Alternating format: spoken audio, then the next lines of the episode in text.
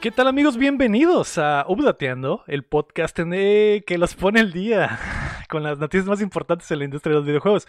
Estaba a punto de hacer el intro del Cuéntamela Toda, que es nuestro otro podcast. ¡Qué pedo! Los saluda... Me estás disociando, por favor. Los saluda Lego Rodríguez, me acompaña el Cham.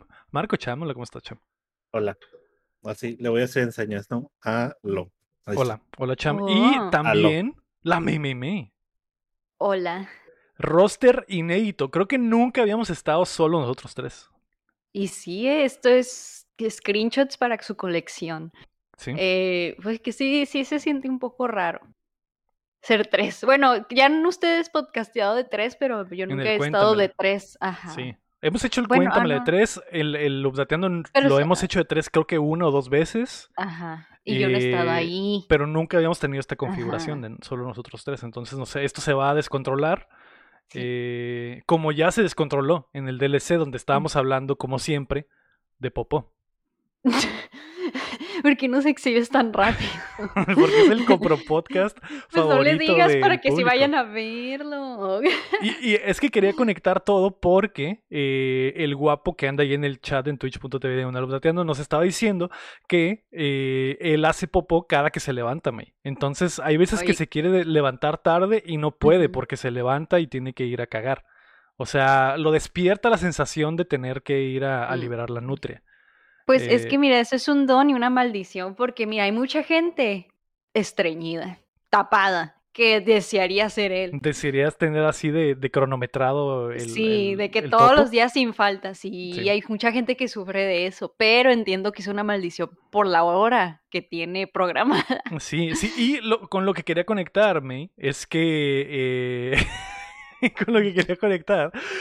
Es que quería preguntarle al guapo, a la gente, si han soñado que van a cagar, Cham.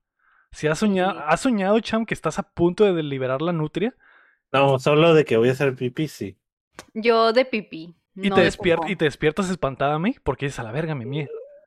Sí, no, sí o sea, me refiero a que sueñes a que entras al baño y que todo normal, como si fueras a hacer pipí normal. No de esa manera. No así. Es que yo recuerdo que me ha pasado en algunas ocasiones que estoy soñando y que me estoy haciendo pipí, no que estoy en el baño haciendo pipí. Okay. Que me estoy haciendo pipí y despierto y sí me estoy haciendo pipí, voy al baño y hago pipí. Okay. 2 horas ahí haciendo pipí. Okay. Ajá. Pero así, tal cual, en el baño, haciendo el baño, nunca he soñado eso. Mira, dice Sahara, yo sí soñé eso y sí me hice pipí, y fue hace no mucho. Puras mentiras, me quería marcar, nomás me quería marcar. Eres mío, eres de mi territorio, chavo. Eres de mi territorio, pero quería decir, es que como el guapo dijo eso, que él caga en las mañanas, mi duda es si sueña que se está cagando, porque yo tuve una temporada hace poquito, chama, hace como un mes... Y no sé si ya lo había contado en el podcast, en el que estaba soñé como 3 veces en la semana que me andaba haciendo popó, güey, y que me levantaba y iba al baño y me sentaba en la taza y empezaba a liberar la nutria, cham. No, sabía. Y de repente abría los ojos y decía, no, güey, no, güey, me cagué. Y inmediatamente llevaba mi mano a mis nalgas para ver si no estaba lleno de pinche Nutella, güey, y decía, no, güey, gracias Dios. Entonces me paraba bien espantado, güey, iba al baño, me sentaba, pero no hacía, güey. No te hacías, ajá. Entonces, ¿pero sentías ganas? Pero en el sueño sentía las ganas pero nítidas, güey. Ajá. Pero despierto era el susto nada más. O sea, me despertaba y decías, puta madre, me cagué o me estoy cagando y me paraba y iba al baño y no pasaba nada. Y fueron varias veces seguidas. Entonces investigué el significado de los sueños. Y no encontré ni mierda, Cham. No es cierto. No investigué, pero siempre me quedé con la duda de qué significará soñar que te estás cagando, Cham.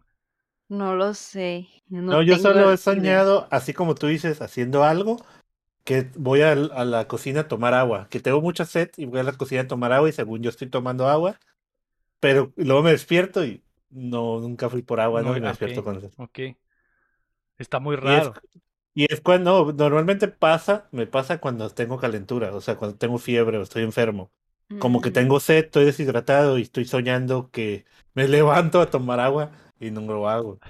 Pero es muy peligroso, chama. Es muy Dicen, güey, que soñar que estás cagando es una de las trampas del subconsciente más peligrosas, güey. Porque si te cagas dormido, ¿qué haces, cham? Echaste a perder el colchón, güey. Tienes que tirar las cobijas. Los calzones. Te tienes que bañar, los calzones. A mí me pasó una vez. La vergüenza de sacar las cosas. A mí me pasó una vez, pero se lo voy a contar porque... ¿Qué? Podcast. No me puedes hacer esto, cham. Sí, no me puedes hacer esto. Ya empezamos el show y no tenemos nada preparado para hoy, cham. ¿Por qué no me platicas? Estaría bien que nos platicaras cómo te hiciste popis, pero pues... Yo no sabía que te había pasado. Dime, cham, por favor. Pero, déjame hacer el intro. Pero estaba bien chiquito. Estaba bien chiquito. Pero tú, pero viviste las repercusiones. No. Nadie supo.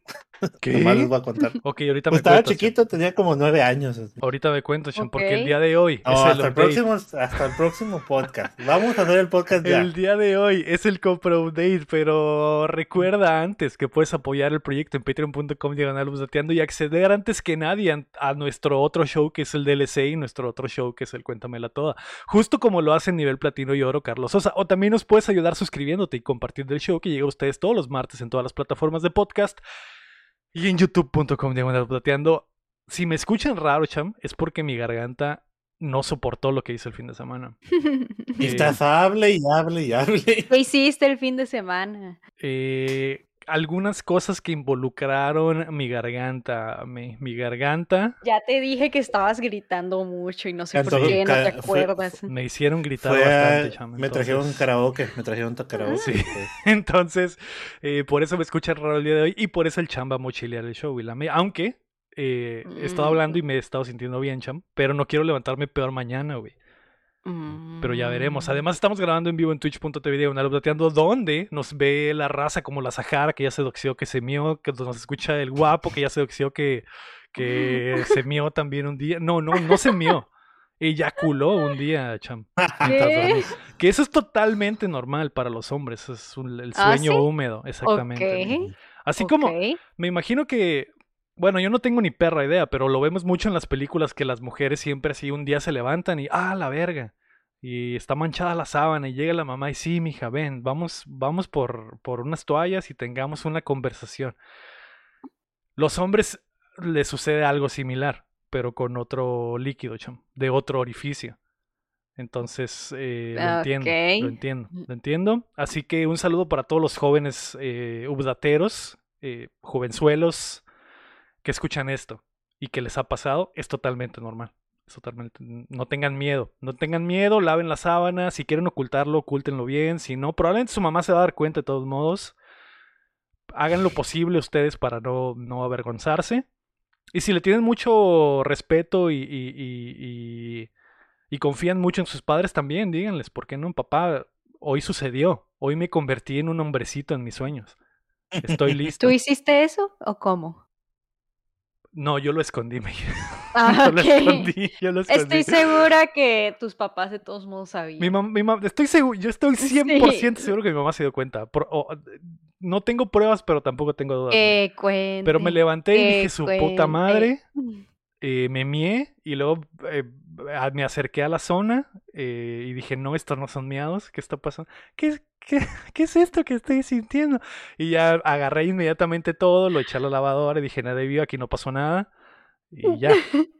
Pero, nadie supo nada. Pero yo me imagino que mi mamá debe haber dicho, este cabrón que está haciendo lavando las cobijas en pinche. Y el calzón. El miércoles a las 8 de la mañana echando una lavadora con la ropa de cama. Obviamente. Según yo era lo más... Las sábanas y la pijama. y el calzón. Y me metí a bañar. Y según yo era lo más pinche. Y no. Nadie vio.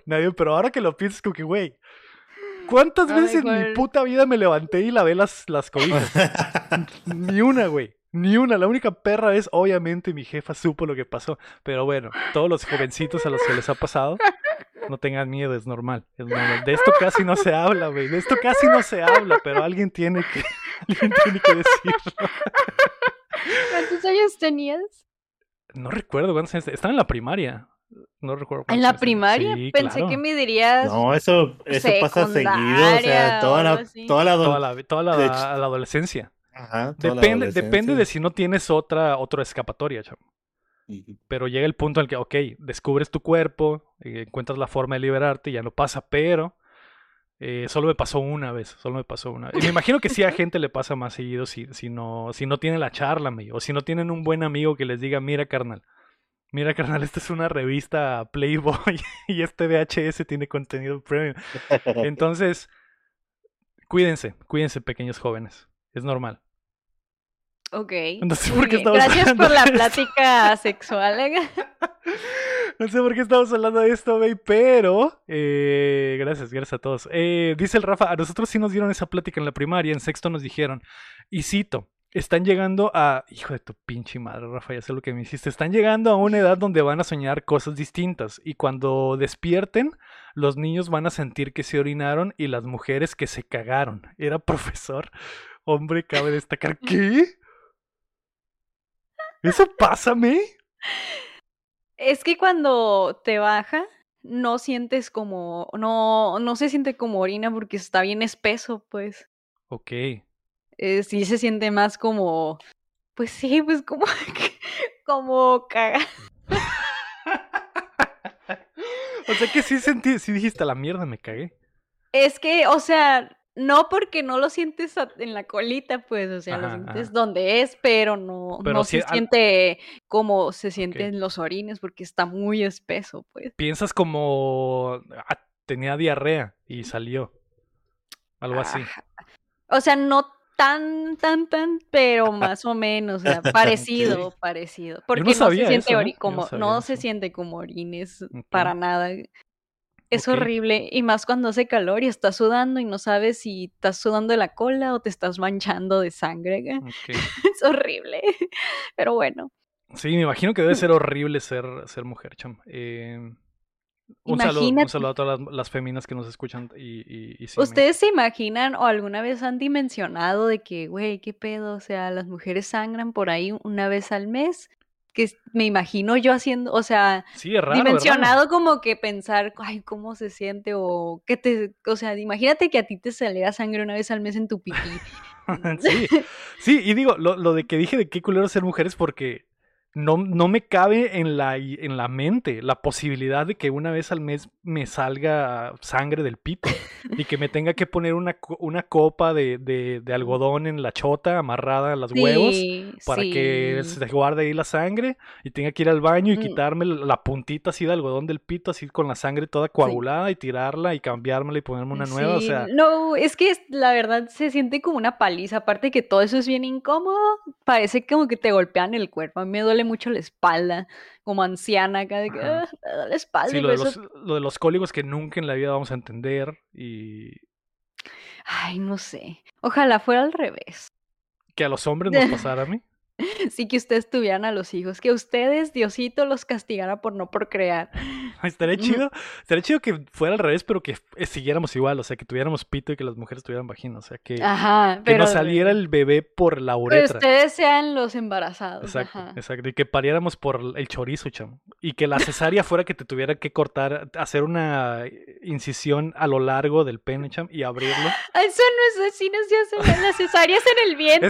Es que la de mujer así sería. La de hombre así sería. Sí, el vientre. Como el parto sería por la uretra. El parto natural, ajá, eso sí, pero la cesárea en un hombre yo pienso que sería también el vientre. Es cierto. A lo mejor así se vería grande la pichula, dice el Sería horrible eso, champero. Sí, güey, increíble la magia de ser mujer y todo lo que pasan. No me cabe en la cabeza a mí. Pero es normal también, así que sí. Un saludo a todas las jovencitas que nos escuchan después de esta clase de biología y nos plateando. Ya, no hablemos de eso. La noticia número 1, no es cierto, esta semana se vienen varias cosas nuevas con Assassin's Creed, el Halo no da una, y Xbox se las está viendo negras en Europa. Duras en Europa, exactamente. La noticia número 1... Ay, sí, cierto. Es que el Cham una vez se cagó en la cama. Ya. No, eso no, hasta el siguiente. Ya les dije. Dime de una vez, Cham, maldita sea. No. Tenía 9 años, ni era importante. O sea, no te voy a... Es normal, Cham, es normal. O sea, yo también he manchado alguna vez un calzón. No, no me da vergüenza. No, a mí no me da vergüenza con historia. Entonces, ¿por qué no la cuentas? Hasta el final, para que se queden. Oh. Para que se queden. Hasta que se queden al final del... Si quieren saber cómo se cagó, escuchen todo hasta el final. Vamos a tener que empezar a hacer esto para cada podcast, Cham, que digamos. Acá ya de tener una historia... Con hype. Exactamente. Y no, les va, no, va a ser al final. Va a ser en un momento de la... Porque se van a querer ir al para final. Para que no le brinquen. Sí. En un momento idea, yo les voy a... Buena idea. Te digo, pero no la gran cosa, pero pues... Ok, ya veremos cuando el Cham lo cuenta. La noticia número 1, entonces, Cham... Es que se viene el siguiente Assassin's Creed. Ubisoft ha confirmado que el nuevo título de la serie se llamará Mirage, y en la imagen del anuncio podemos ver que al parecer el titular del juego será Basin de Valhalla, en la imagen se ve que está a punto de realizar un asesinato en el Medio Oriente. Todo este pedo se filtró antes de tiempo, Cham, por eso Ubisoft dijo, ahí les va. Por eso Ubisoft dijo, Simón, esto es. Ya basta de filtrados, no podemos divertirnos. No podemos sorprender. Ajá, te pone triste, Cham, que todo se filtre antes. Sí. Maldito. No, bueno, igual estoy en aburrido del Assassin's Creed. Pero, no, o sea, yo no he jugado al Valhalla, pero gente me ha dicho que les aburrió. Es cierto. ¿Que les aburrió el Valhalla? Sí. Depende, Cham. Yo creo que si juegas la pura campaña sin misiones principales por misiones principales, yo creo que sí te la pasas bien, pero si te intentas grindear absolutamente todo, es mucho juego, Cham. Mucho juego, entonces... Maldita sea. Puede que sí llegue un punto en el que digas, ya me harté de hacer esto. Yo sigo grindeando en el 3, así que ahí cuando llegue, ¿no? Yo sigo grindeando el Valhalla, ahí cuando Cham. Quieras. Sí. De repente lo prendo y me pongo a limpiar puntitos del mapa para dejar todo limpio para que se cure mi toque, pero es mucho, güey. Es mucho juego. Yo nunca he jugado uno. He visto videos de las historias de todos los que hay ahorita, pero nunca lo he jugado. Pero no me emociona que salga otro Assassin's Creed, ¿sabes? No me emociona. Lo que se dice es que este va a ser más parecido al 2, cierto. O sea, más lineal, se supone. Más lineal y más regresando a las raíces. ¿No? Regresando. Back to school. Back to school, exacto. Sí. Pero nunca lo que saludo a todos los jóvenes. A los de Defton, okay. Al Chino Morena, que canta de Back to School en Defton. Sí. Pues a ver. Pero sí, no me emociona. Tal vez si dejaran 5 años sin Assassin's Creed y de repente saliera uno, creo que sería emocionante, ¿no? 20 años. Unos 5 años, pero no. 20, lo que sí es que pues se viene el Ubisoft Forward este sábado. Este sábado. Sí, y puedes decir lo otro. Sí, este sábado vamos a tener reacción en vivo al Ubisoft Forward. Y vamos a estar ahí el Cham y yo reaccionando en vivo como reaccionadores oficiales, Cham. Con streamers oficiales. ¿A qué horas, pues? Y ahí andaremos. Va a ser este sábado 10 de septiembre al mediodía y a las 2 de la tarde del centro. Mediodía del Pacífico, 2 de la tarde del centro. Yo decía de lo otro. Okay. Lo otro, Cham, es que vamos a tener 6 juegos para regalar ese fin de semana. Entonces, pues, yo no voy a poder participar. Subiremos la misma... No, Sahara va a participar. Sahara, que participe Sahara. Subiremos la misma dinámica ahí al Instagram y habrá 6 juegos, 2 Valhallas, 2 Rider Republic y 2 Extraction para PlayStation. Voy a participar para quitar oportunidades. ¿Y lo otro qué?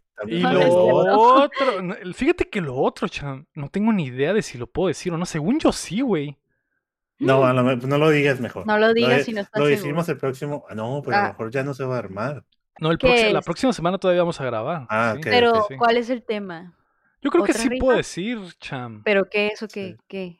Lo que te platiqué en la comida. El ego va a tener un viaje. Punto. Sí. Pues no falta mucho.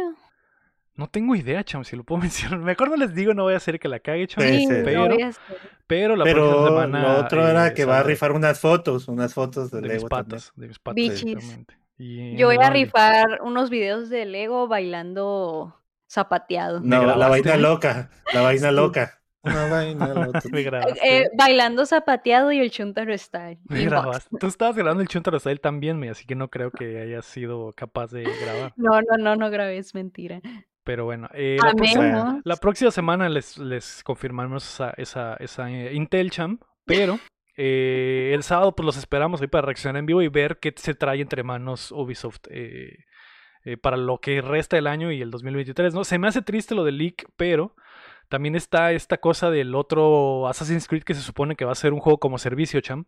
Entonces yo siento que este Mirage va a ser el que se va a parecer a los primeros, y el que va a ser juego como servicio, el que va a ser el mundo abierto y con un chingo de actividades y que le van a ir agregando cosas, ¿no? Que era la filtración de hace meses. A ver si lo revelan todo este fin de semana, Cham. Esperemos. Pues la vida sí. Y que revelen otra cosa que no sea Assassin's Creed, ¿no? Porque... sí, me imagino que vamos a ver más del Mario Conejos, me imagino que...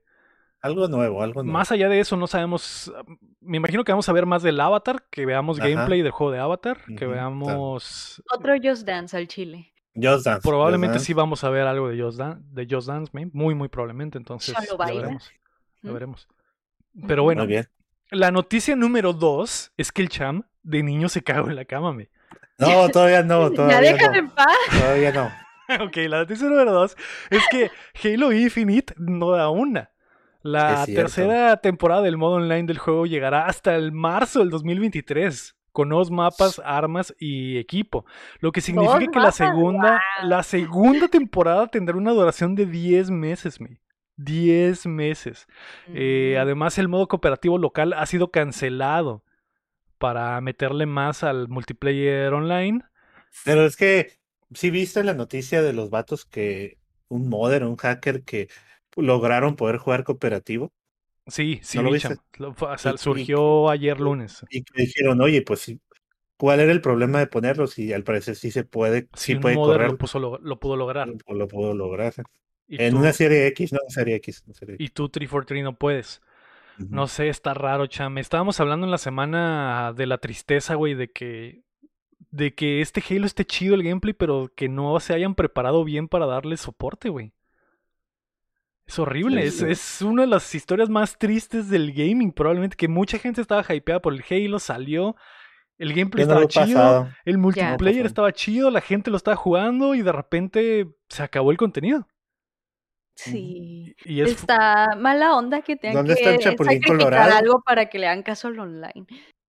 Sí. Y yo sigo esperando que metan y tan siquiera el cooperativo en online. En el modo historia, o sea, en el campaña, porque siempre he pasado los Halo con mi mejor amigo, pues, y ahorita no le he pasado el juego por eso. Entonces... ¿Amigo o amiga, Cham? Amigo. Mejor amigo, ok. Eso es nuevo. Eso es nuevo. Pero sí, güey, está muy triste y... F, güey. No sé, a mí se me hace muy... culero porque el juego está chido, güey. Entonces... sí. Cuando reviva el próximo año va a ser muy tarde y el problema es que cuando salió la temporada 2 dijimos, ya va a revivir el Halo, pero no, volvió a pasar lo mismo de que tenemos poquito contenido pero no hay más. Sí. Está muy, muy culera esa historia, güey. Pero bueno, no se prepararon bien, Cham, Qué triste. No sé. La noticia número 3, Cham, es que una vez cuando eras niño... te cagaste en la cama, güey. Mira, te digo algo, Cham. No era la cama. Ese men quiere que lo cuentes porque ya contó su historia vergonzosa de las sábanas. Y quiere que no lo dejes solo es que y que también te humilles. Estamos tratando de hacer de que la gente diga, su puta madre, llegó el momento y ya van a comprar. Pero lo único que voy a decir, no fue en una cama. Estaba dormido en el piso. ¿No fue una cama? Estaba dormido en el piso. Bueno, pues, puedo esperar. Aquí me duermo del piso. Aquí. Mira, estamos armando poco a poco la historia. Hilando todo. Como rompecabezas. Todo. ¿En ese piso, Chama? ¿En esa sala? No, porque fue de niño. ¿Recuerdan cuando les dije que compré un colchón nuevo? No es cierto. Ahora todo tiene sentido. Lo cagué. No era por mi espalda. Ahora todo tiene sentido, güey. Con razón, ya no sale el colchón en el stream. Es cierto. ¿Por eso te cambiaste de cuarto de stream, Cham? Porque el otro huele a popó. Y por eso la Sahara duerme en su cuarto y yo en el mío. Y tú duermes ahí en ese cuarto. No. Joder, dale. Va poniendo buena esta historia, güey. Bueno. Y es los ¿cómo se dice? De sneak peek están chidos. Exactamente. La verdadera noticia número 3, güey, es que la compra de Activision se aprieta en Europa. El gobierno del Reino Unido le dará una revisión a profundidad a la adquisición que hará Xbox, ya que les preocupa el impacto que tendrá en la industria. Phil Spencer publicó en una carta para aclarar las intenciones de Microsoft que una vez que se complete el trato, Call of Duty continuará siendo multiplataforma y que PlayStation ya lo sabe y se los dijo desde hace mucho tiempo. Además confirmó que Overwatch, Diablo y Call of Duty estarán en Game Pass. ¿Diablo? ¿Cuál Diablo? Todos, probablemente todos, porque como son de Activision, los van a poner todos. El 4 es el que viene y tiene que estar en Game Pass. ¿El 4 es el remake? No, ¿verdad? No, es el 2, nuevo. El 2 fue el último que salió, 2 remake. Uh-huh. ¿Cuál es el que vimos un tráiler hace no mucho? El 4. ¿Y es el que les dije que lo quiero jugar y que lo jueguen conmigo? Sí. Hubo uno, no recuerdo cuál. Ay, sí. Iba a estar en Game Pass. Y luego en Game Pass. El pedo es que no vaya a haber problemas y que Europa no permita que Xbox adquiera la compañía. Lo cual yo no creo que va a pasar, chamo. O sea, yo creo que me van a arruinar esta oportunidad. El problema porque no quieren que se haga monopolio. Sí. O más que nada, es que aquí, ¿quién es el que está llorando tanto? Porque de seguro, como PlayStation.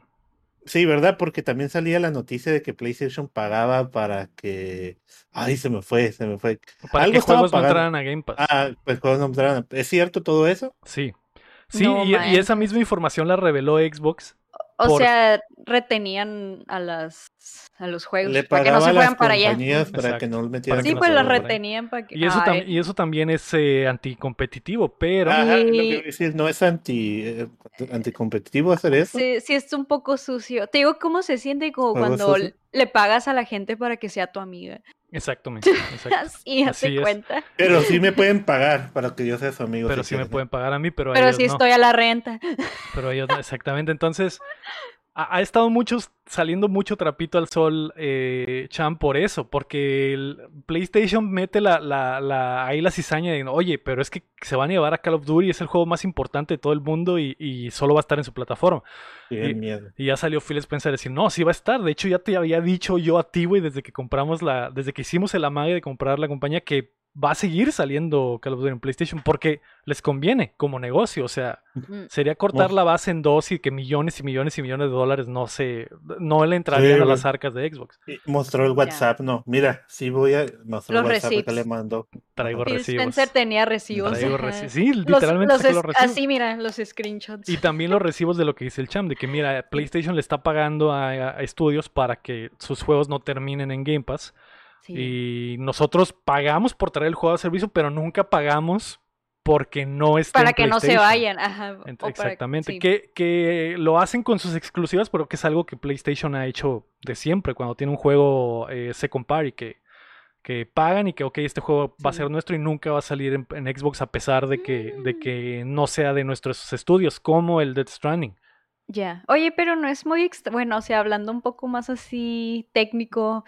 No es muy extraño que, por ejemplo, eso no les conviene más hacer como un contrato bien esclavizante a estarles pagando. De que, tu juego va a estar aquí conmigo y no se tiene que ir a ninguna parte y estas condiciones y estos son los beneficios y bla, bla, bla, y que lo firme y ya, en vez de estar soltando así de que no te vayas, por favor. Es que sí vayas para allá. Ajá, pero no es tanto de que solo esté en PlayStation. Lo que están diciendo que no lo metan en Game Pass. Eso es lo que están pagando. Están pagando para que a una compañía que hago yo un juego y PlayStation llega y me dice, detecta que mi juego va a tener éxito a lo mejor, o lo que sea. Le da vibra. Oye, ¿sabes qué? Te voy a dar dinero para que no entre a Game Pass día uno. O sea, que te vayas a todas partes menos a Game Pass. Sí, menos a Game Pass. Que sí lo vendan en Xbox al final, porque yo quiero venderlo en Xbox, pero que no entre al servicio de Game Pass. Porque lo dejan de comprar. Lo dejan de comprar. Pero... Cuando pagas $10 por 3 meses de Game Pass para jugar ese juego, lo dejan de comprar en PlayStation. Si alguien tiene Game Pass, no, PC. Pero, o sea... A ver.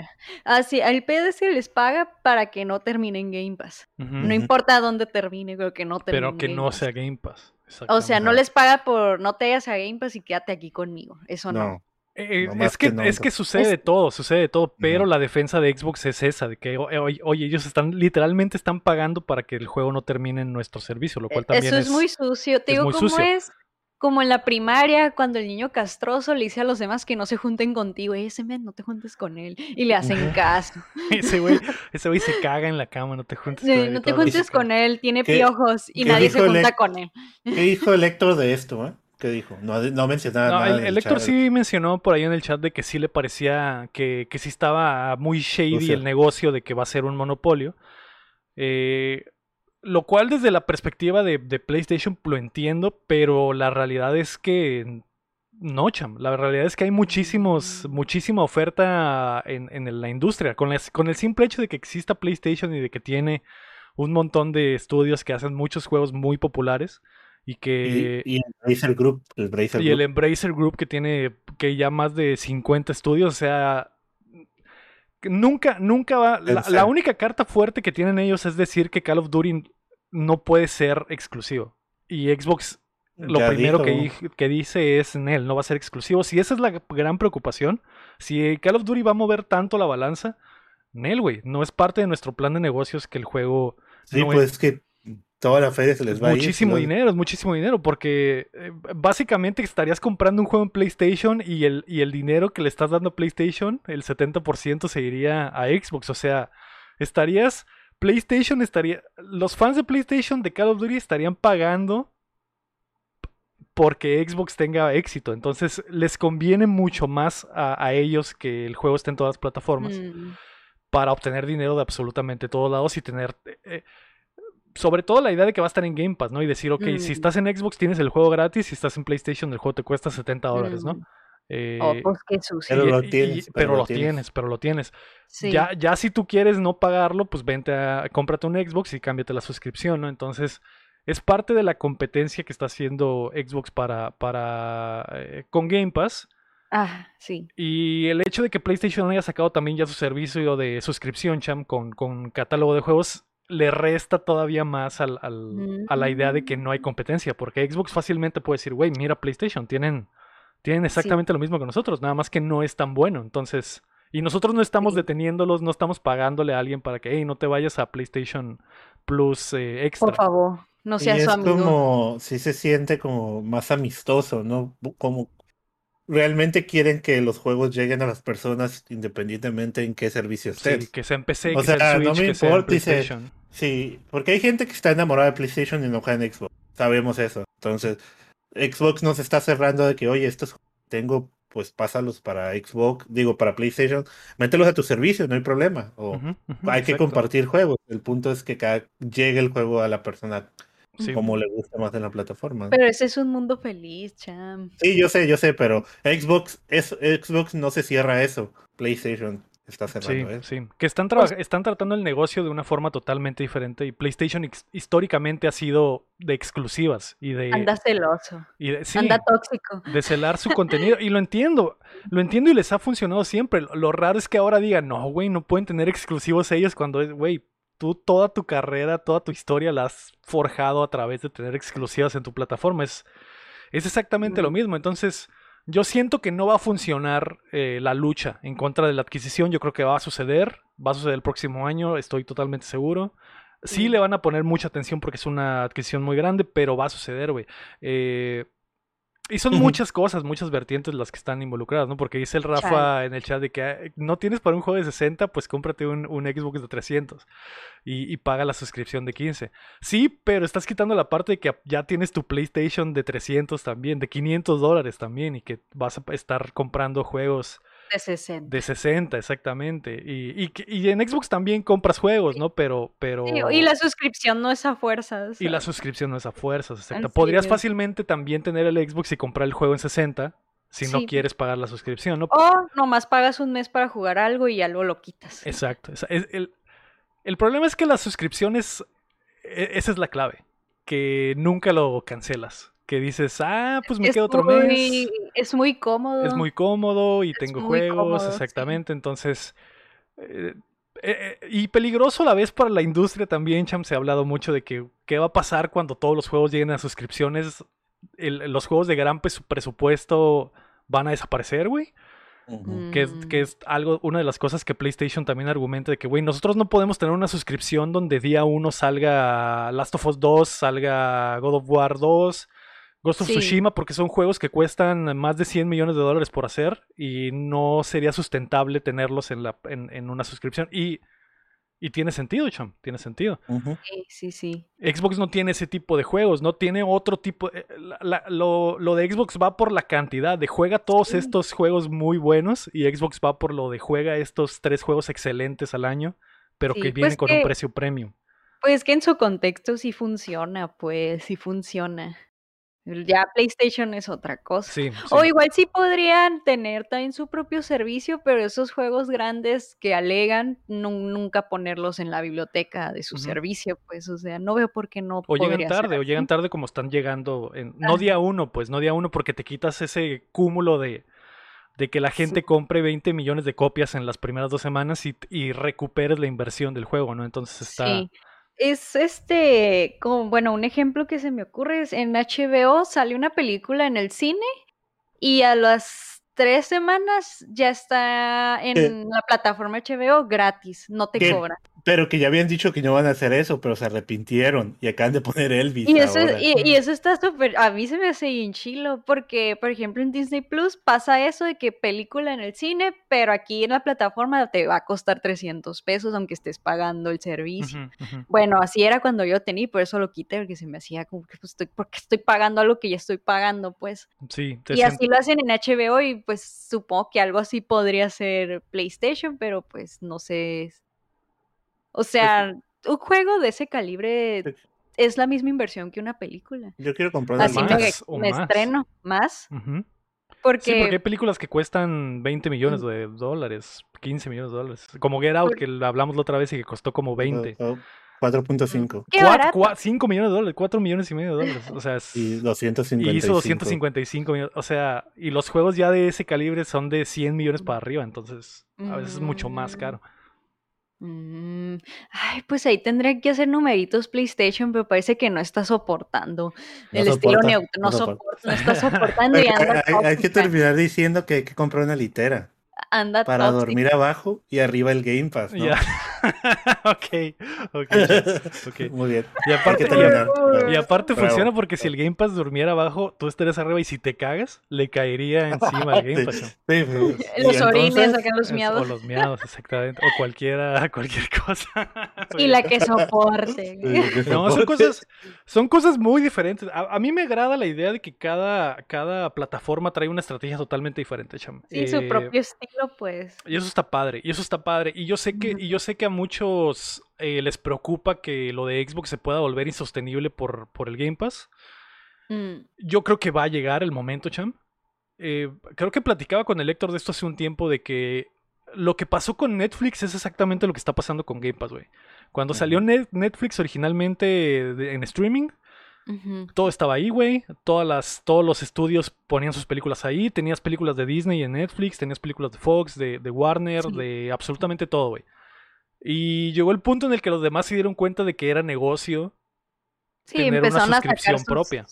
Sí, empezaron a sacar sus cosas de ahí. Warner hizo HBO, Disney hizo Disney Plus, cada uno hizo suscripción y estás ahorita en el momento en el que pagas 16 suscripciones para ver lo de los 16 estudios diferentes, ¿no? Y siento que con Game Pass lo que puede llegar a pasar es lo mismo, Cham.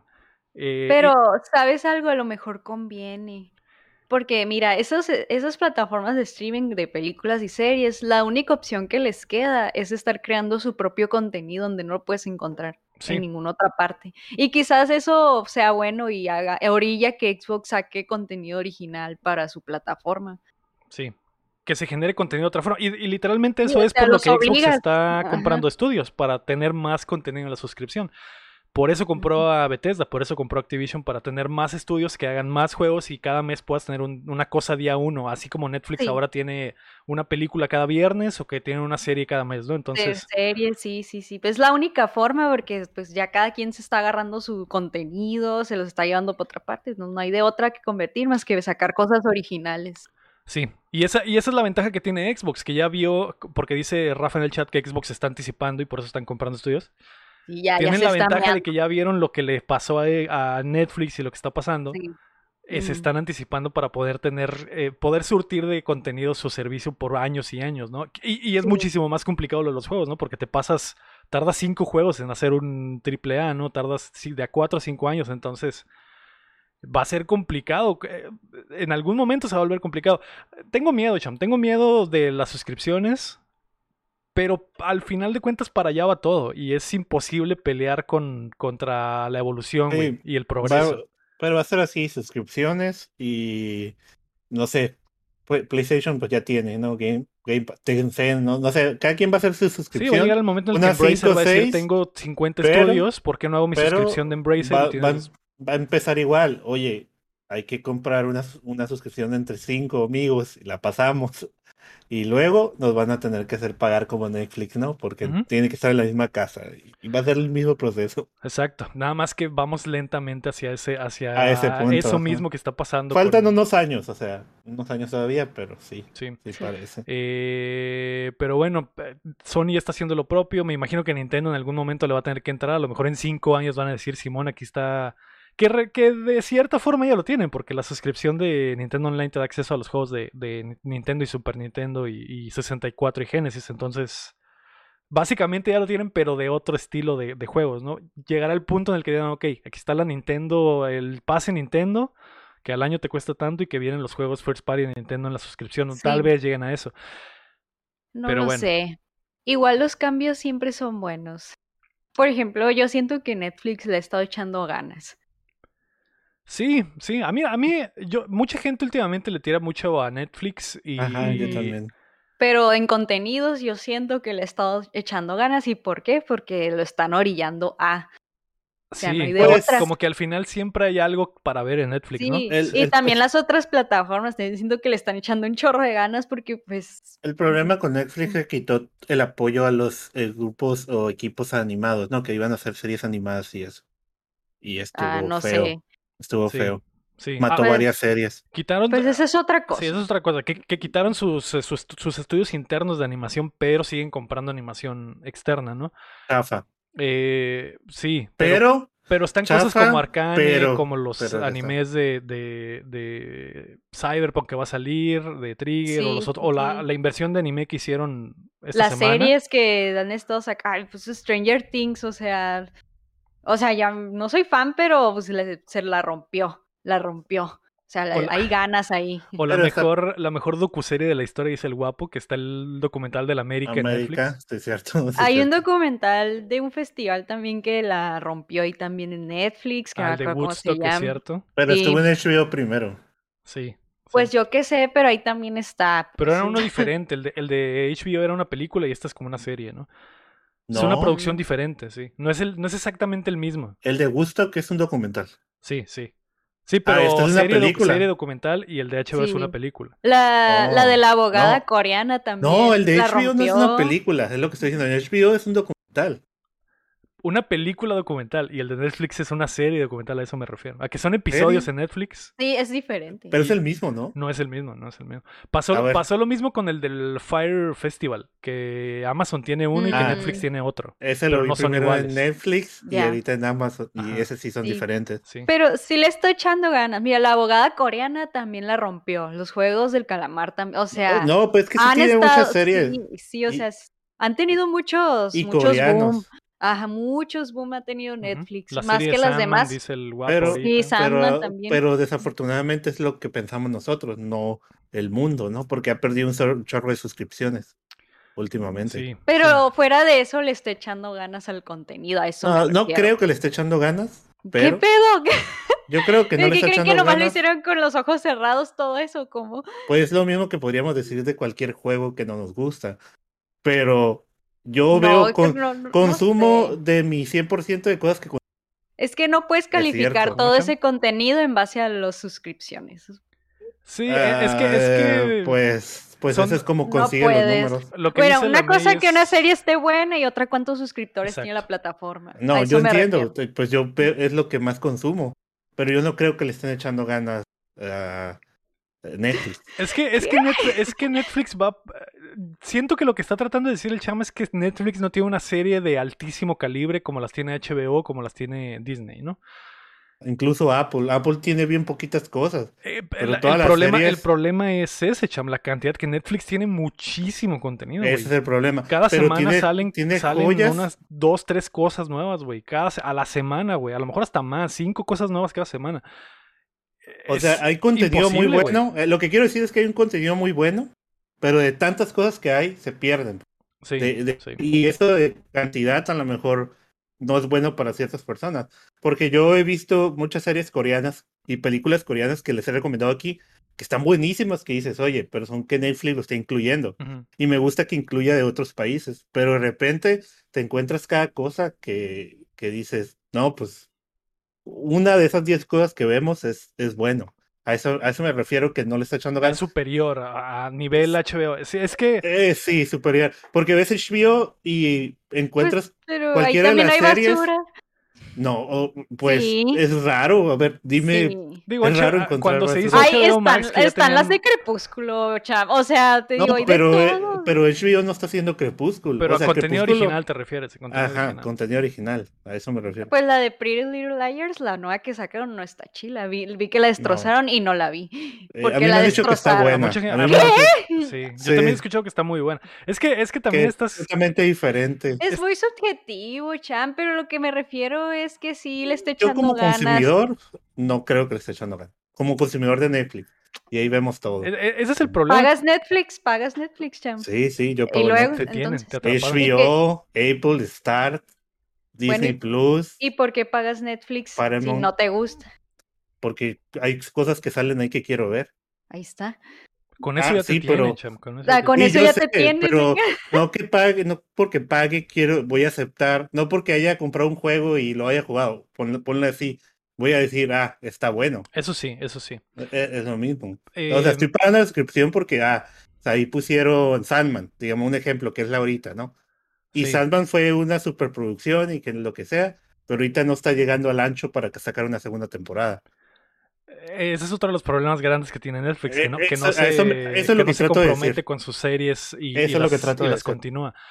No, yo sé que Cham tiene un punto. Creo que los dos tienen un punto, güey. Yo creo que Netflix no hace contenido de altísima calidad por hacer mucho más contenido. Probablemente la única serie de altísima calidad que tienen hoy en día es Stranger Things. Y la última temporada estuvo increíble. Y Arcane, o sea, Arcane como animación, pues dicen que está muy buena y a mucha gente le gustó. Y que ganó un Emmy, está ganando cosas, exactamente. Pero, por ejemplo, esa no es una producción original de Netflix, es una producción comprada de Netflix. Y eso es otra cosa que HBO no hace, por ejemplo. HBO produce sus propias cosas desde siempre, pero estás también mezclando o tratando de igualar dos cosas totalmente diferentes, Cham. Que Netflix siempre ha sido de mucho contenido disponible y HBO siempre ha sido de mucha calidad.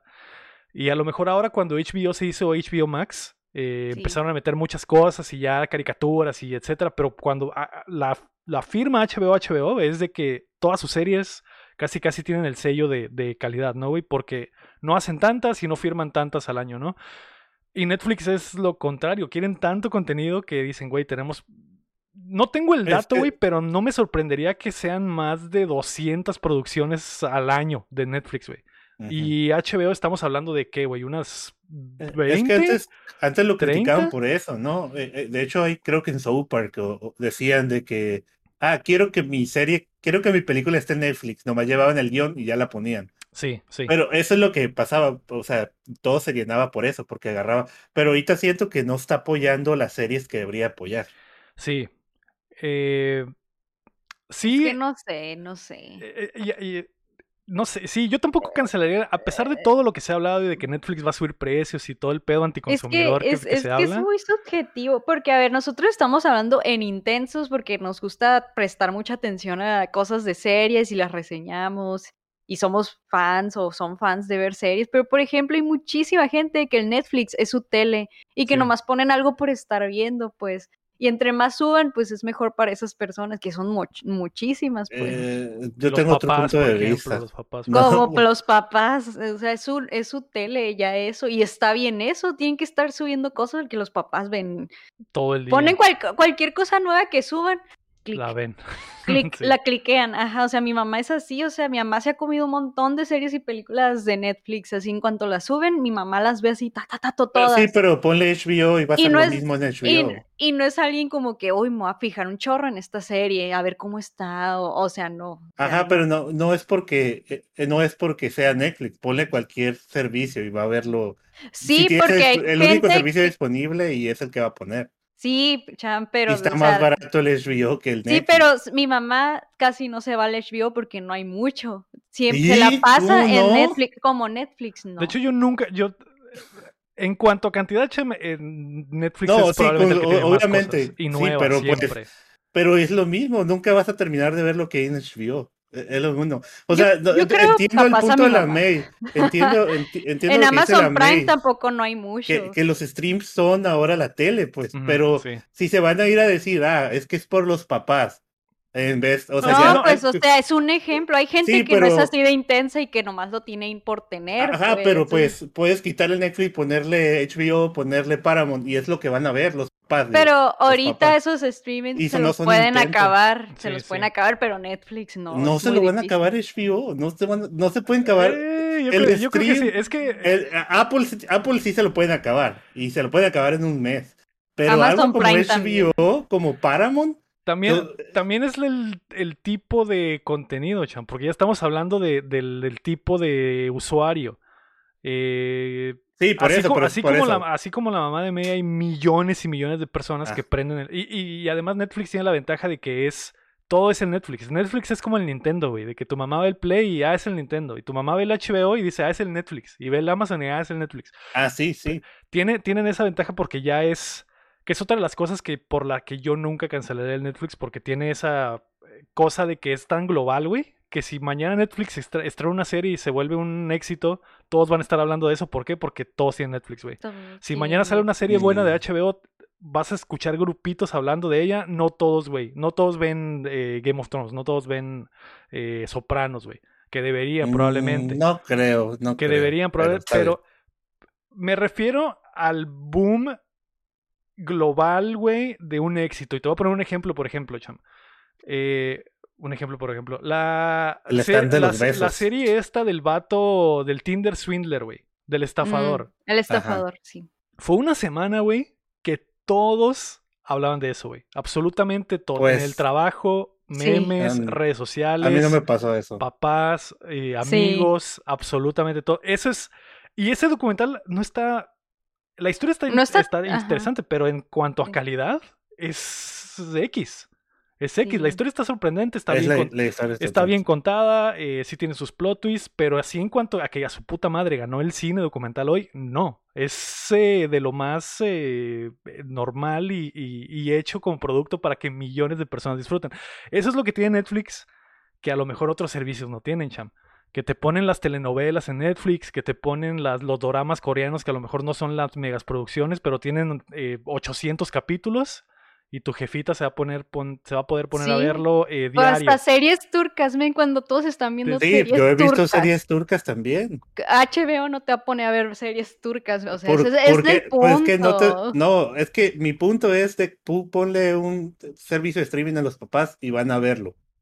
Independientemente, ese es mi punto. Pero hay gente que regresa a Netflix. Rafa trajo los datos. Netflix tiene más de 17,000 títulos globalmente. Sí, ese no es el punto por el que estoy peleando. HBO tiene 2,580, güey, entre películas y shows. Ajá. Pero aún así no te los vas a acabar. A lo mejor no te lo vas a acabar, pero si tu jefa solo tiene acceso al HBO, va a llegar el momento en el que va a decir, eso ya lo vi. Eso ya lo vi. Y además hay muchas series viejitas que de seguro ya vieron. Ya vi Soprano. Imagínate que se fuma Soprano, Cham. Son unos, ¿qué? 50 capítulos, 60 capítulos, güey. 80, digamos. Bueno, en el tiempo la temporada de 20, quitaron Betty la Fea de Netflix. Sí. Vale, ¿no? No, Cham, es que aquí nuestro punto es que no estés invalidando lo que hace Netflix, porque mira, a mí me gusta mucho, yo no salgo de HBO, me gusta un montón. Pero HBO no estoy invalidando lo que hace Netflix. HBO no me abruma como es Netflix, porque yo batallo mucho para ponerme a ver una serie y entro a Netflix y estoy, no sé qué ver, es mucho. Pasas más y HBO no, porque se me hace más reducido y ahí no me abrumo. Y ahí he visto más series que lo que he visto en Netflix. Pero es que no estaba saliendo, lo que yo digo es que Netflix no le está echando ganas a las series que le van a echar ganas. A la calidad, tendrán todos 17,000 títulos que no vas a verme. Los 17,000, no te vas a aventar. Tú entras y como tú dices, qué ver. Ah, la de la coreana. Ajá, yo no, pero soy rara yo, pues. Pero no, a lo por que eso, voy. Pero es tú que estás hablando de tu caso. Yo estoy diciendo en general. A mi papá yo lo pongo a ver de HBO y se va a quedar viendo HBO. Dos series a la semana. Y sí está bien, pero yo siento... Pero de todos modos, el todo empezó porque yo dije, Netflix no le está echando ganas a su material que le debe echar ganas. Tendrá un chingo de cosas, sí, me pongo a ver un chingo de cosas, es así, pero... Siento que el objetivo de Netflix es otro, ser tele. Sí, sí. No arte. No arte TV Plus. Y en lo de ser tele sí está triunfando, pues. En lo que él quiere, si estuviera triunfando, no estaría perdiendo suscripción. Pues eso para es nada mí, más bien por el dineros, pero en contenido, números. Pero pues, eso es en dineros, pero en contenido, pues sí cumple, pues. Sí, ahí te podría decir, como Disney Plus tiene puras caricaturas, te acabas la serie que ponen y ya, lo cancelas. También eres un usuario muy diferente, Cham. Probablemente... Por eso. Un nicho muy especial de usuario tú, porque ves todo, güey, y tienes todo. Yo hace, güey? 3 meses no veo nada en Disney Plus, por ejemplo. Ah, yo ya lo cancelé. Y el Netflix lo abro diario, por ejemplo. Pero estoy seguro que hay cosas de más calidad en Disney Plus que en Netflix. Pero en Netflix siempre está la cosquillita de a ver qué hay nuevo hoy. Y Netflix hace el buen trabajo de siempre ponértelo nuevo al principio, ¿no? Los dos tienen un punto, como dice el Rafa en el chat. No, yo tampoco creo que Netflix esté haciendo cosas de muy alta calidad. Pero... Ese es mi punto. Pero Netflix lo que quiere hacer es entretenimiento de otro tipo, para otro público. Sí, por eso la gente criticaba y la gente decía, me voy a suscribir porque, ¿cómo es posible que saquen Stand de Besos 3? Pero al final es lo que ve la gente. Porque eso es gente intensa, sí. Por eso digo que Netflix... No, pero no es gente intensa, es una buena opinión. Están dando... Pues, es que a quién le afecta que saquen Stand de Besos 3 a nadie. Hay gente que ve eso. Hay gente que les cancela... Y probablemente haya miles de... A lo mejor 1,000,000 de personas que se aventó toda la trilogía del Stand de Besos. La trilogía del Stand de Besos. Uh-huh. Y ese millón ya son de, $270 millones en ingresos al mes. O sea... Eso es a lo que le tira Netflix, pero sí entiendo de que... La cosa, mi punto es, no tiene la calidad que debe tener, por eso digo, no le está echando ganas. Pero no estamos hablando de calidad. Sí, tú me estabas replicando de por qué decía... O sea, para mí le echa ganas porque está cumpliendo. Está cumpliendo, o sea, le está trayendo cosas y la gente está ahí, o sea, cumple con lo que es, pues. Están hablando de ganas diferentes también, o sea... Sí, a mí se me hace que no cumple. Netflix le echa ganas a mantener su entretenimiento y mantener el negocio, pero el Cham habla de que no le echan ganas a que el contenido sea de calidad. Pero no pueden hacer las dos cosas, Cham, quebraría. Pues yo no le estoy replicando eso. No, pues o sea, sí, pues todo bien, empezó porque tú empezaste a decir, ¿qué estás diciendo? Es que lo estabas invalidando. O sea, Netflix cumple en su campo. No cumple. Sí, para mí no. Pero no estás... pero no estás viendo a Netflix como lo que es. Que Netflix es entretenimiento del más básico, pues. Netflix es prender la tele, literal, como es para todos, pues. Prender la tele. Eso también no se te hace que cumple. Y los... mira, Rafa nos puso los datos, por ejemplo, de que Netflix tiene más de 220 millones de suscriptores, güey. Ajá, sí, tiene más suscriptores, nunca he dicho que no. Tiene pero más del doble que todos, güey. De hecho, si juntas pero, todos, no se junta por lo que tiene Netflix. Ajá, pero es lo que digo. Todos vieron los números de cómo fueron perdiendo. Ha perdido cosas simplemente. ¿Qué? Te muteaste poquito. ¿A qué hora te van a cobrar? Porque necesitas pagar una cuenta extra para poder verlo en otra dirección. Empezó a perder suscripciones por eso, porque cerró varias cosas de animación. Sí, sí. Y iba perdiendo. Yo lo que he visto últimamente los números es que va para abajo. Que sí, tenga sí. más, es cierto, siempre va a tener más. Sí, igual lo que pierden no se compara. O sea, si lo que perdió Netflix este año lo perdiera HBO, güey. Se mueren, güey, probablemente, exactamente. Sí. Pero es muy complicado, güey. O sea, imagínate tener 220 millones de usuarios que todos, absolutamente todos, les gusta algo diferente, güey. Y eso es lo que Netflix intenta entregar, güey. A mí también me parece mal que no hacen a lo mejor un buen trabajo identificando las joyitas, güey. Que no le dan seguimiento a series que son muy buenas, güey. Que hay nichos grandes de gente que les gusta. Me acuerdo de la serie esta de lucha libre de mujeres que se llamaba Glow, que salía esta... Ajá, está muy chila la serie. Muy chida esa serie y la cancelaron, ¿no? O Mindhunter lo cancelaron, güey. Que Mindhunter tenía, por ejemplo, el nivel de una serie HBO, güey. Y Netflix dijo, está muy cara para la cantidad de gente que la ve, vamos a cancelarla, ¿no? Y Sandman no saben si la van a continuar porque igual está muy buena, los críticos la aman, pero sí, la gente no la está viendo. Pero la gente está viendo la de la coreana. La gente está viendo la de la coreana. Está muy chila también. Y ni modo, o sea, ¿qué vas a hacer ahí? Y ahí te das cuenta del tipo de público que ve Netflix. La preferencia del tipo de público, sí. Si la gente de Netflix quisiera calidad, güey, Sandman hoy sería la serie más grande del mundo. Imagínate que los 220 millones de suscriptores vieran Sandman, güey. Esa madre sería la mamada y Netflix estaría feliz, pero no, güey, la gente quiere ver la serie de la coreana y quiere ver el stand de los besos 3, güey. Pero también es por la cantidad de cosas que hay, o sea, no... Que no te obligan a verlo, dices. No te obligan a verlo, eso. Eso es lo que hacen las otras plataformas, que tienen tan poco que...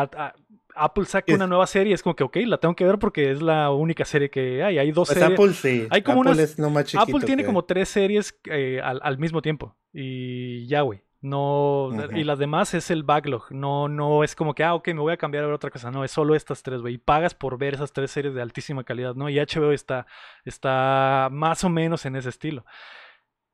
Joder. No esperaba que la discusión se fuera a esto, Cham. Ah, pero es que me pediste que creara contenido.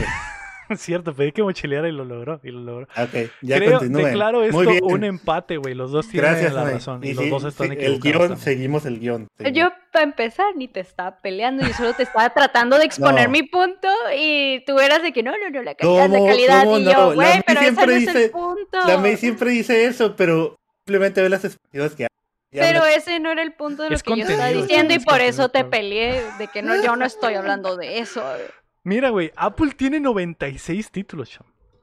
Hay 96 cosas que ver en Apple, güey. Está bebé. Top, todo está top. No, 96 cosas en contra de 17 mil. Mi mamá, yo creo que mi mamá en un mes sí se avienta más de la mitad. Yo creo que si le pones 2 meses de Apple TV a tu jefita, lo termina. Completo. Sí, mi mamá... Sin trabajar, nada, viendo. Mi mamá ve un montón de series y las termina así de que en cuanto suena una serie a Netflix, así día 1, pum. Dun, dun. Y a los 2 días, me vi esta que acaban de subir, ya la terminé y no me gustó. Y me spoilean, ¿no? Platicando como mamá. Cosa que nunca voy a ver porque, pues, ajá. Pero, o sea, sí, o sea, se come un montón de Netflix mi mamá. Un montón, sí, te lo juro. Hay muchos usuarios así, hay muchos. Keila siempre tiene abierto el Netflix, siempre está viendo algo. Puede ser algo que ya vio, pero sí, siempre está viendo algo. Siempre, entonces... series y películas, así. Pero bueno. Y sumando lo que le gusta estar viendo un montón de veces, como Orgullo y Prejuicio, que acá on repeat mi mamá, y más las series nuevas que ve que le ponen ahí en el inicio, así, pero... O sea, mi mamá entre HBO y Amazon Prime y como que se enfada y regresa al Netflix. No sé por qué. Sí, por el contenido, porque es donde hay más, es donde hay cosas, va a haber algo nuevo todos los días. Es que es una tele, Netflix es una tele. Pues. Pero bueno, ya. Dense la mano, ya. Hay paz. No. No. Ok. Puñito. No, dense el puño. Puñito. Ahí va mi mano así. Puñito. Perfecto. Me pegó. Yo le estaba haciendo así y ella me pegó. Ella te pegó, Cham. ¿Importan el resto de las noticias? Probablemente no, Cham. Así que vamos a pasar a las rapiditas. La primera es que NetEase compró Quantic Dream, el gigante chino y rival de Tencent, adquirió al estudio creador de Detroit Become Human y que al momento está desarrollando un juego de Star Wars. De acuerdo a Quantic Dream, se mantendrán independientes y el trato no afectará en sus trabajos, más bien los beneficiará tener un soporte económico mayor. Así que ahí está. Otro estudio que se va por el dinero chino y el siguiente juego de Star Wars pues va a ser de NetEase, básicamente, Cham.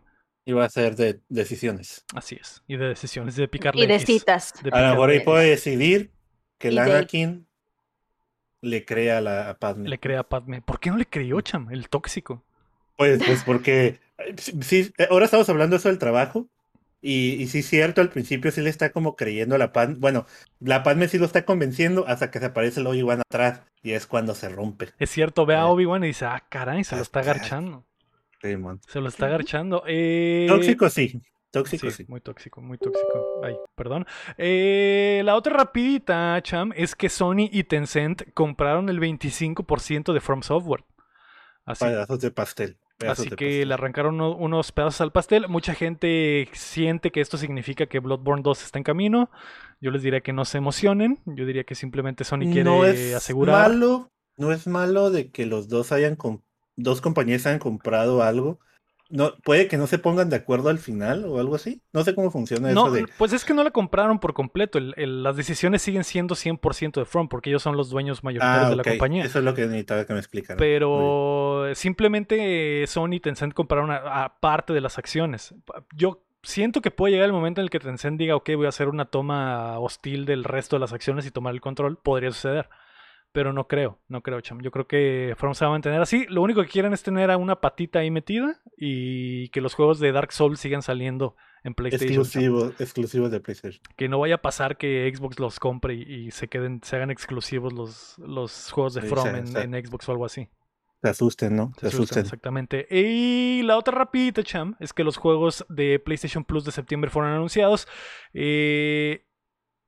Los juegos de Essential de este mes van a ser Need for Speed Heat, que es el principal de la oferta. También Toem, que es el indie de donde tomas fotos. El que jugó la Maze, ¿no? El de fotitos. Está muy lindo ese juego. Sí. Sí, lo quiero jugar. Sí, saqué... No, me quedé como en un 99% de sacar todo, pero no encontré nunca una pista, nunca la encontré. Pero me quedé en 99%. Sí, joder. Una cosita, y creo que sí te platico que es que no la encuentro, es lo único que me falta para platinar y nunca la encontré. Hubieras buscado una guía, May, para... No quería hacer trampa. No, sin guía. Porque quería hacer trampa porque ese 99% yo era solita sin ver guías, así true, pero no pude. Sí, no. Es que se siente feo, ya mejor los dropeas en vez de buscar guía, ¿no? Sí. Estar sin ver guía es difícil, Cham. A veces me gusta. Pues sí, pero porque necesito... No, olvídalo, mi comentario. Ok.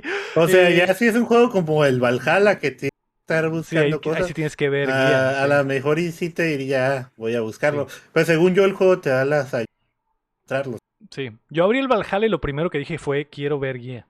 Me encanta, quiero ver guía, denme más. Hay una página donde salen los mapas de los juegos. Necesitas, creo que pagar como $2, ¿no? Para tener todos los mapas de los juegos interactivos, ¿no? Y puedes ir marcando lo que ya agarraste es lo que no. Sí, están muy chidas esas, están muy chidas. Hay uno, de hecho, uno de esos estoy utilizando para sacar todas las semillas del Breath of the Wild, Cham, que es mi misión continua. Exactamente, todos los Koroks. En eso ando y sí.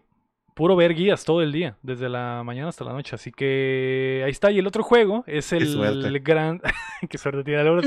El otro juego es el gran Blue Fantasy Versus, Cham, de peleas, ¿eh? para la raza, para los otakus. Gracias Lego, gracias, porque lo estuve a punto de comprar. Uf, qué bueno. Y me dijiste tú, no, solo estás emocionado por la Evo, cálmate. Me calmé y mira, Aquí está. Es cierto, recuerdo que me preguntaste, Cham. Sí, pero es que estuve a punto de comprar el Street Fighter completo, el Gran Blue, el Guilty Gear, todos así. Y dije, no, cálmate. Dije, no, Cham, es estás caliente porque Evo. Estás viendo la Evo, no compres ni vergas. Mm. Y mira, ya me pasa el con el Mundial de LOL, veo Play, si quiero jugar, voy y pierdo. Sí, pasa, sí, pasa. Sí, se emociona uno. Oye, también, nomás rápido, también pusieron muchos juegos nuevos en las otras versiones del Plus. O sea, sí, no nuevos, sí. Mucho, sí hubo en el Game Pass de PlayStation. Ajá, agregaron muchas cosas chilas también que digo yo, sí lo puedo jugar, porque yo tengo como el del medio. Entonces, sí. Legal. No es cierto, sí, no los voy a jugar, no los voy a jugar todavía. No vas a jugar, chaval, no vas a jugar. Yo también lo tengo y el otro día estaba revisando qué cosas buenas habían para jugar y no encontré nada. Casi todo lo que está lo tengo, Cham. Me sorprendí. Sí, yo también. Porque estaba scrolleando la pantalla y comprado. Es como que, güey, entonces, ¿qué demonios hay nuevo para mí? Solo lo tengo por el story, Cham. Es lo único. Sí, yo también nomás lo... Como me salía $13 actualizar los últimos meses. Mejor agarré el mes para... Y el Stray, mejor hubiera esperado que me lo regalaran. Exacto. Que lo pusieran en Game Pass, Cham. Sí, Game Pass. ¿El Scoop, Cham? No. Me gustó la historia, la verdad me llegó mucho la historia. Okay. Solo el gameplay, pues no era lo que esperaba. Perfecto. ¿Las rapiditas del Cham tienes algunas? Sí. Hoy, martes, que está saliendo esto, me la he estado pasando jugando con el Gizmo, porque hoy sale el Gizmo, el Multiversus. El Stripe, sí. ¿Pusieron el Stripe ya está? No, todavía no. O sea, no he visto, nomás he estado usando el Gizmo, pero posiblemente a mí. ¿Qué Gizmo? El de el Gremlins. El monito, sí. El de... ¿Y a ti te gusta ver Gizmo en el juego, Cham? Sí, me gusta mucho ver Gizmo. Okay. Pero me gusta más el Gremlin, ver al Strike. ¿Te gusta más ver Gremlin? Ver Gremlin, sí. Okay. Pero el Gizmo también está bonito, lo compré para jugarlo. Ahí con las monitas del juego. Perfecto. Muy bien. Pero ahí he estado yo jugando, pase de batalla, todo bien, ¿no? ¿Qué más? ¿Qué otras rapiditas? Pues lo mencioné hace rato. El Arcane ganó un Emmy, ¿no? A mejor animación. Es cierto. Es la primera serie así que gana un Emmy. Uh-huh. Ya lo voy a ver, Cham, ya lo voy a ver. Hombre. Esperamos sentados. Otra cosa que pasó en la semana fue que salió un spot, digámoslo así, de Rick and Morty, que es de Krat de God of War. No sé si lo vieron. Está muy chilo. Muy bien, eso también lo pueden ir a checar ahí. Salieron los requisitos de el juego del Pinocho, los requisitos para la computadora, ahí pues lo quieren jugar, sin fecha todavía. También Hogwarts Legacy, ya dijeron que no va a haber Quidditch, que se olviden del Quidditch. Es cierto, no se va a poder jugar Quidditch, esa madre. No, Quidditch y Mijails bajó. Luego, supuestamente el Callisto Protocol no llega a Game Pass. Yo quería ver ganar a Harry Potter en el juego, Cham. Yo también. No ver a Harry Potter. Ver ganar a Gryffindor, ver ganar a Hufflepuff. Así es. Ver golizas en los partidos de Hogwarts. ¿Te imaginas? O sea, imagínate llegar a Hogwarts y lo primero que haces es ver golear a Harry Potter. Sería increíble. Lástima o a Gryffindor, no, porque siempre dan puntos. O a Dumbledore. Sí. Ver golear a Dumbledore estaría increíble. Dumbledore joven, porque me imagino que... Va a estar joven, sí. Que va a estar joven, exactamente. Uh-huh. Muy bien. Y Callisto Protocol no llega a Game Pass. F, Cham. Pero tiene sentido, Sí, porque dicen que es muy difícil económicamente, ¿no? Eso es de lo que estábamos hablando hace rato, que llega el punto en el que los juegos dicen, a lo mejor sí podemos ponerlo en el Game Pass, pero nos vamos, y la lanita de todas las ventas. Aparte hay mucho hype, Cham. No les conviene, porque mucha gente sí lo va a comprar, entonces está bien. Después lo van a poner en Game Pass, Cham, estoy seguro, un año, ponle. Sí, yo digo que también, pero pues sí se me da ganas de jugarlo día uno. Uh-huh. Y el único juego que pensaba comprar día uno era el God of War. El God of War, ok.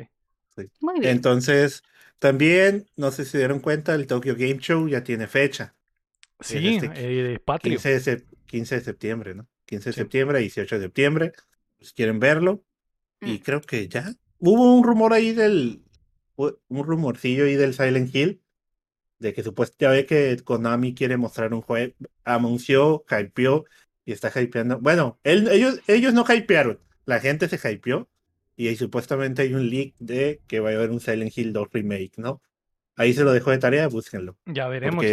Hoy se estuvo quemando eso. Y ya pasemos a que estamos jugando. Yo también tengo noticias. A ver, rapiditas de la mail. Rapiditas mail, y solo es una. Y súper importante. Ya va a ser mi cumpleaños y pues por ahí para que vayan tirando sus cries aquí, ¿no? Va a ser el cumpleaños el día del Game Show, del Tokyo Game Show. Va a ser mi cumpleaños y el del Chin, y pues amerita que nos tiran sus cries aquí, ¿no? Y aparte es septiembre, vale la pena. Es septiembre, así que corte comercial más anuncio. Gracias. Continuamos. Gracias, May. Muy buen mensaje. Muy buen mensaje, de hecho. Sí. Porque a Lego siempre se le olvida. No se me ha olvidado, pero próxima semana ya se cumple la May, se cumple el Chin también, así que aprovechen el septiembre y vayan al wishlist de la May de Amazon y cómprenle una peluca o algo así. Sí, por favor. A mí también me pueden comprar una peluca si quieren. A mí también me pueden comprar una peluca. ¡Ay, podcast con pelucas! Es más, vayan al wishlist de la May, vean una peluca, compren tres. Para yo rolársela. Y la May los reparte, exactamente. Un podcast con los 4 en peluca. Acéptame. Estaría muy chistoso. Acepto. Así, dándole noticias como que nada extraño hay aquí, todo sigue normal. Y nunca mencionamos el detalle que traemos pelucas, simplemente nunca. Es normal, es totalmente normal. Es un martes, ¿vale? Es un martes cualquiera. Los lanzamientos de la semana, May. Hoy, 6 de septiembre, sale Rocksmith Plus para PC, que es el juego este de Ubisoft que te enseña a tocar la guitarra. Muchísimo más especializado, Cham. No es simplemente un Rock Band o un Guitar Hero, porque de verdad conectas tu guitarra a una interfaz y la interfaz detecta lo que estás tocando y te enseña a tocar la guitarra. Algunos dicen que está muy bueno. Yo no tengo guitarra, Cham. Siempre quise jugarlo, pero nunca se me dio. Y ya lo olvidé. Sí, pues ahí está. Está de regreso, Cham. Por si quieres aprender. No tiene logros. Hoy sale. Probablemente el logro es aprender a tocar, Cham. Ajá. No. El platino es que toques Smoke in the Water. No, ¿cómo se dice? La de... Ese fue el nombre. La de Stairway to Heaven. Quiero que me toques la cucaracha, Cham. Sí. El círculo de sol. Sí, me la cucaracha. Exactamente. Bueno. La de siempre soñé. No, ya pues. Biomutant sale la versión de Play 5 y Series X, que según yo esto lo anuncié la semana pasada, no sé si se retrasó. Y Disney Dreamlight Valley sale para todas las plataformas. Según yo va a estar en Game Pass. ¿Qué es de cartitas ese, Cham? No sé, lo vi en Game Pass así anunciado, o sea, en Xbox anunciado, no sé si va a estar en Game Pass, pero no vi exactamente qué era. Okay. Es de cartitas, estoy dentro. Estoy seguro, si son degenerados de Disney, pues me imagino que también van a estar dentro. El 9 de septiembre, que es el viernes, sale NBA 2K23 para todas las plataformas. Y el 9 de septiembre también sale Splatoon 3 en Switch, Chama. Así que se va a armar la reta. Voy a dormirme. A mimir, ok. Esta semana yo también me voy a mimir, nada me prende. Lo único que me prende es el showcase de Ubisoft el sábado, Cham. Eso sí me prende. Yo el Biomutant siempre lo he querido jugar, pero tendría muchas malas reseñas. Algún día y que baje, lo voy a jugar. Algún día. Ok. Cham, vamos a pasar a qué estamos jugando. Yo de una vez te digo que no jugué nada más que Last of Us parte 1 la semana pasada y creo que nunca dije nada. No dijiste. Y después de eso no jugué ni madres, así que está bueno, muy bonito y todo, Cham. Pero es exactamente el mismo juego. No, o sea, no sé qué esperaba, Cham. No sé. Se ve hermoso, Cham. Se ve. ¿Hasta dónde le llegaste? Lo terminé, Cham. Lo rushé y lo terminé. Lo terminé porque quería ver el final, Cham. Quería ver qué habían hecho con el final. Y es lo mismo. No, sí lo modificaron para que se conectara perfecto con el 2. Entonces lo va a tener que jugar. Probablemente esa es la única cosa que cambiaron así sustancialmente, pero lo demás, yo pensé que el gameplay iba a ser el gameplay del 2 y no, es el mismo gameplay del 1. Siento que tiene sentido porque si hubieran cambiado el gameplay del 2, el juego no está diseñado para jugarse como el 2. Entonces tal vez romperías el juego si pudieras hacer las cosas que haces en el 2, en el 1, en los niveles del 1, con los combates del 1. Pero aún así yo siento que pudieron haberle metido un poquito más de amor a eso, chama. A rediseñar los niveles, a meter situaciones diferentes. No sé, una situación como los remakes de Resident Evil, pero no tan extrema, cham. Que fuera la misma historia, nada más que cambiaran el gameplay para acomodar que funcionara con el gameplay del 2. Pero no es así. Es el mismo gameplay del 1, pero se ve igual de hermoso que el 2. Entonces no me quejo. El juego sigue estando chingón. La historia sigue estando increíble, cham. Es que lo regalen en el PlayStation Plus, lo jugamos, ¿no? Ah, pero lo puedes jugar. No está día 1 en PlayStation. No está día 1, no. A lo mejor lo agregan después, pero si nunca han jugado el juego, es la mejor forma, chum. Eso sí. Okay. El DualSense se siente hermoso también, igual que en el 2, se siente chingón, pero no hay más agregados, entonces está ese detalle. Yo me imaginaba que existía la posibilidad de que pusieran a lo mejor cosas de Abby en la primera parte, pero no hay nada, es exactamente el mismo juego, cham. Ese es el único detalle, pero corre hermoso en 4K, 60 frames, entonces eso es básicamente la idea y lo que vende esta versión del juego. Y ya, cham, eso es. ¿Tú jugaste algo, Mi?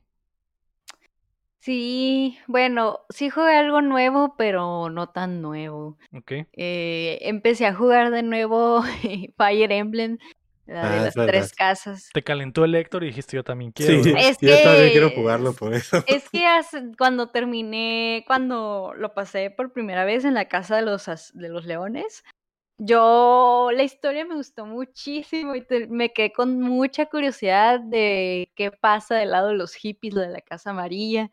Y sí me decía a mí misma, lo voy a volver a jugar, pero esta vez de la casa de los amarillos, porque quiero saber qué vergas estuvieron haciendo ellos cuando todo valió verga, pero bueno.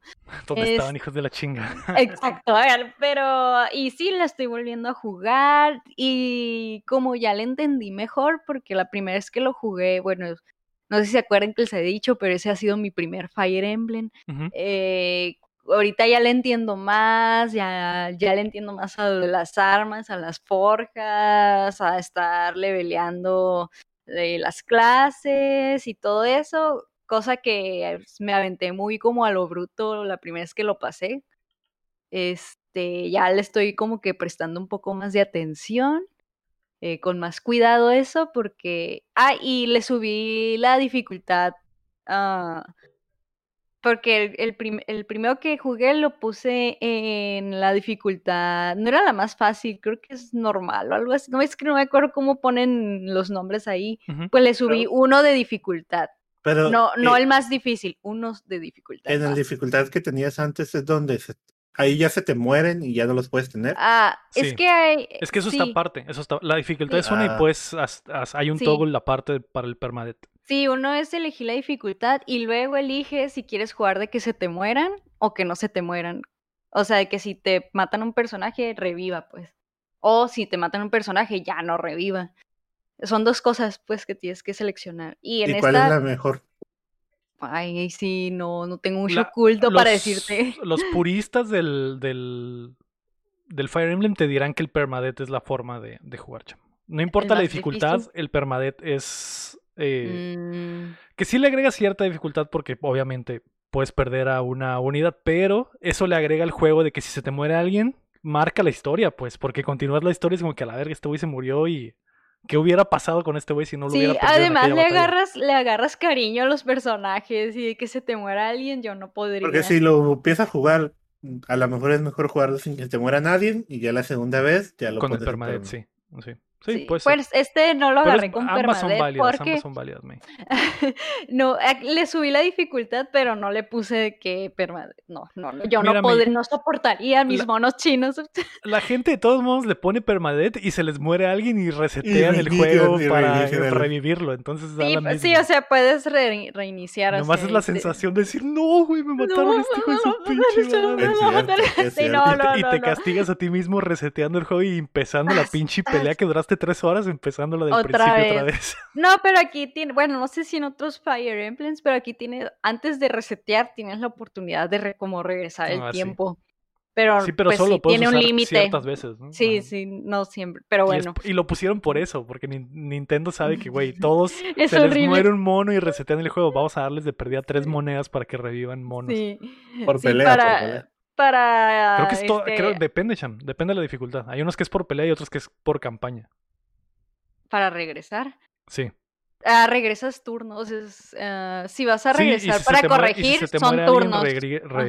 Regresas el tiempo, básicamente. O sea, pero deshaces los turnos que hiciste. O sea, tú eliges hasta dónde lo quieres regresar, que es por turnos. El turno de este monito lo quiero regresar hasta donde moví a cierto mono. ¿Sí? No hay límite para hasta dónde regresarte. Uh-huh. Sí. Pero bueno, estoy en eso y pues yo ya apunté que me voy a casar con Cloud. Pero no sé, todo puede cambiar, capaz si nos peleamos y mejor elijo a otro, porque eso me pasó con la Casa Azul. Yo juraba que mi amor eterno era con este vato, el Dimitri, y resultó que es un dañado, y pues está dañado, no tóxico, no, tiene problemas. O sea, los más seriecitos a veces son los más dañados, ¿eh? Ejemplo, el Dimitri. Él estaba dañado y pues, o sea, como dicen ahí, si tú tienes problemas contigo mismo, no puedes estar con alguien más hasta que lo superes, ¿no? Y pues me perdió, pasó el tiempo, entré en coma y ya cuando él ya estaba superando problemas, pues sí lo perdoné, pero yo ya no podía estar con él, pues ya pasó, pero me enseñó una lección. Oye, estoy bien arriba.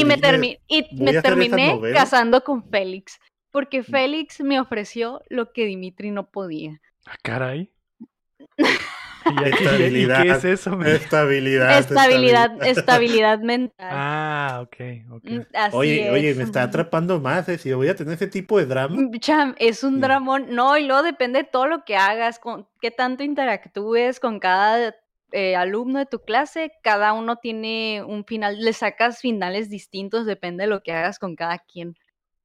Pero está muy chilo, jueguenlo si nunca lo han jugado. Y ya es todo lo que... Bueno, jugué mis juegos de siempre que ya saben, pero eso fue lo nuevo, no tan nuevo. Legal, me parece legítimo.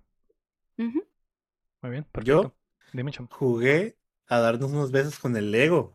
Nos estuvimos dando besos en el carro ahí, en mi carro nuevo. Ahí por eso traiga lastimada la garganta, Chamicero. Sí, la lengua, dirá. La lengua raspada y la garganta lastimada. No sé si lo puse en el Discord, pero pues ya platiné el culto, ¿no? El juego del culto, ya lo platiné. Eso lo iba a decir la semana pasada, pero pues no estuve. Ok. Esta semana he estado jugando 2 juegos, además del multiverso, ¿no? Ya saben. En la ruleta de juegos que a pasar de mi backlog, cayó el de Strider. Ah, ok. El del 2014. ¿Saben cuál? Sí. Siempre tuve ganas remake de jugar Strider. Ajá. Y pues es un Castlevania, es como un Metroidvania, perdón, pero básico, muy básico. No sé si lo llegaron a jugar.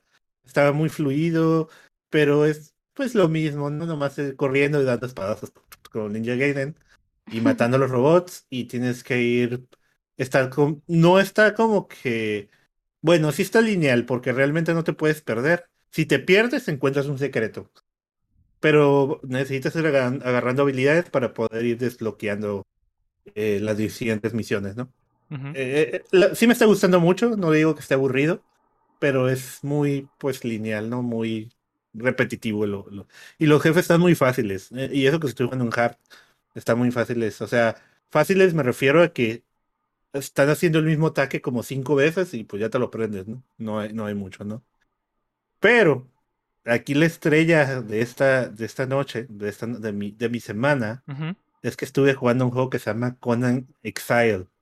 Ah, ¿es en el que te puedes poner pichula de diferente tamaño, Cham? Sí, y también... ¿Qué tan grande te la pusiste? No me metí en eso. ¿Por qué no? Porque... no lo estoy jugando solo. Ah, ok. Lo estoy jugando con el clon de la... Está tu papá y no querías que viera que le movías. Estoy jugando con el clon de la Sahara. Ah, ok. Y con el Saharito.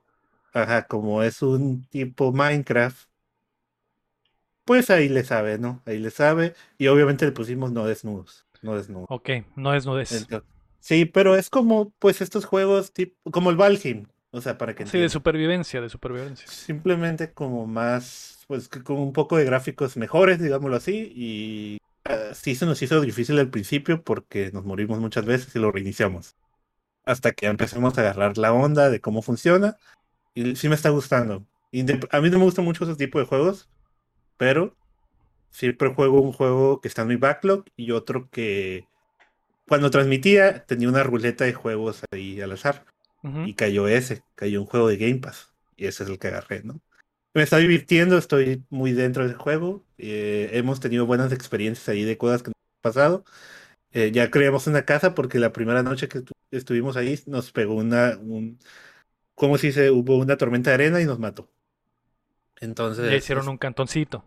Sí, ya hice un cantoncito, ya estamos agarrando ahí terrenos y estamos haciendo armas más poderosas. Está bien, ¿eh? Estamos divertidos.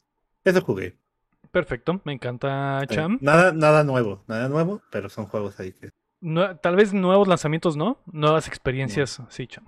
Bueno, según yo salió una expansión nueva del Conan Exile, pero no es lo que estoy jugando, ¿no? Estoy jugando lo base. Y la forma de pasar el juego es que tiene 14 capítulos. A los capítulos refiere capítulo 1. En el capítulo 1 hay 8 episodios, digámoslo así. Y cada episodio es algo que tienes que hacer, como brincar. Y ya, desbloqueas el primer episodio. Segundo, como si fuera el tutorial, ¿no? Al final, completando, supuestamente ya terminas el juego, ¿no? Ok, legítimo. Entonces estoy en eso. Genial. Muy bien. Perfecto. May, dímelo. Pues ya basta de libre albedrío y jueguitos, hablemos de otras cosas. Yeah. Hablemos de otras cosas, May, al fin. May, ¿por qué no me dices qué demonios viste? Porque yo no me acuerdo, no tengo ni... A ver, no sé, se van a sorprender porque... Ya sé que puedo hablar, dímeme.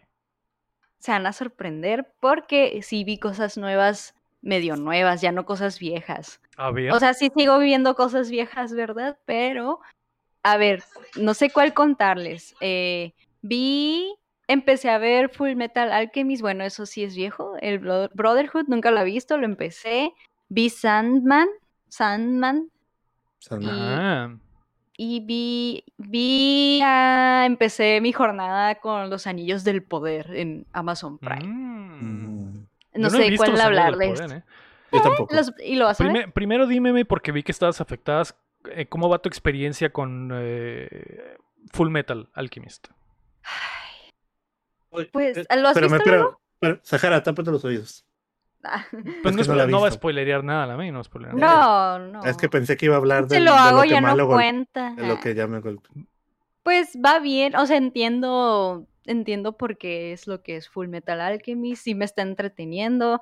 De las primeras veces, hace mucho que intenté verlo, no pude porque quizás no entendía, pero ahorita ya estoy entendiendo. Y pues...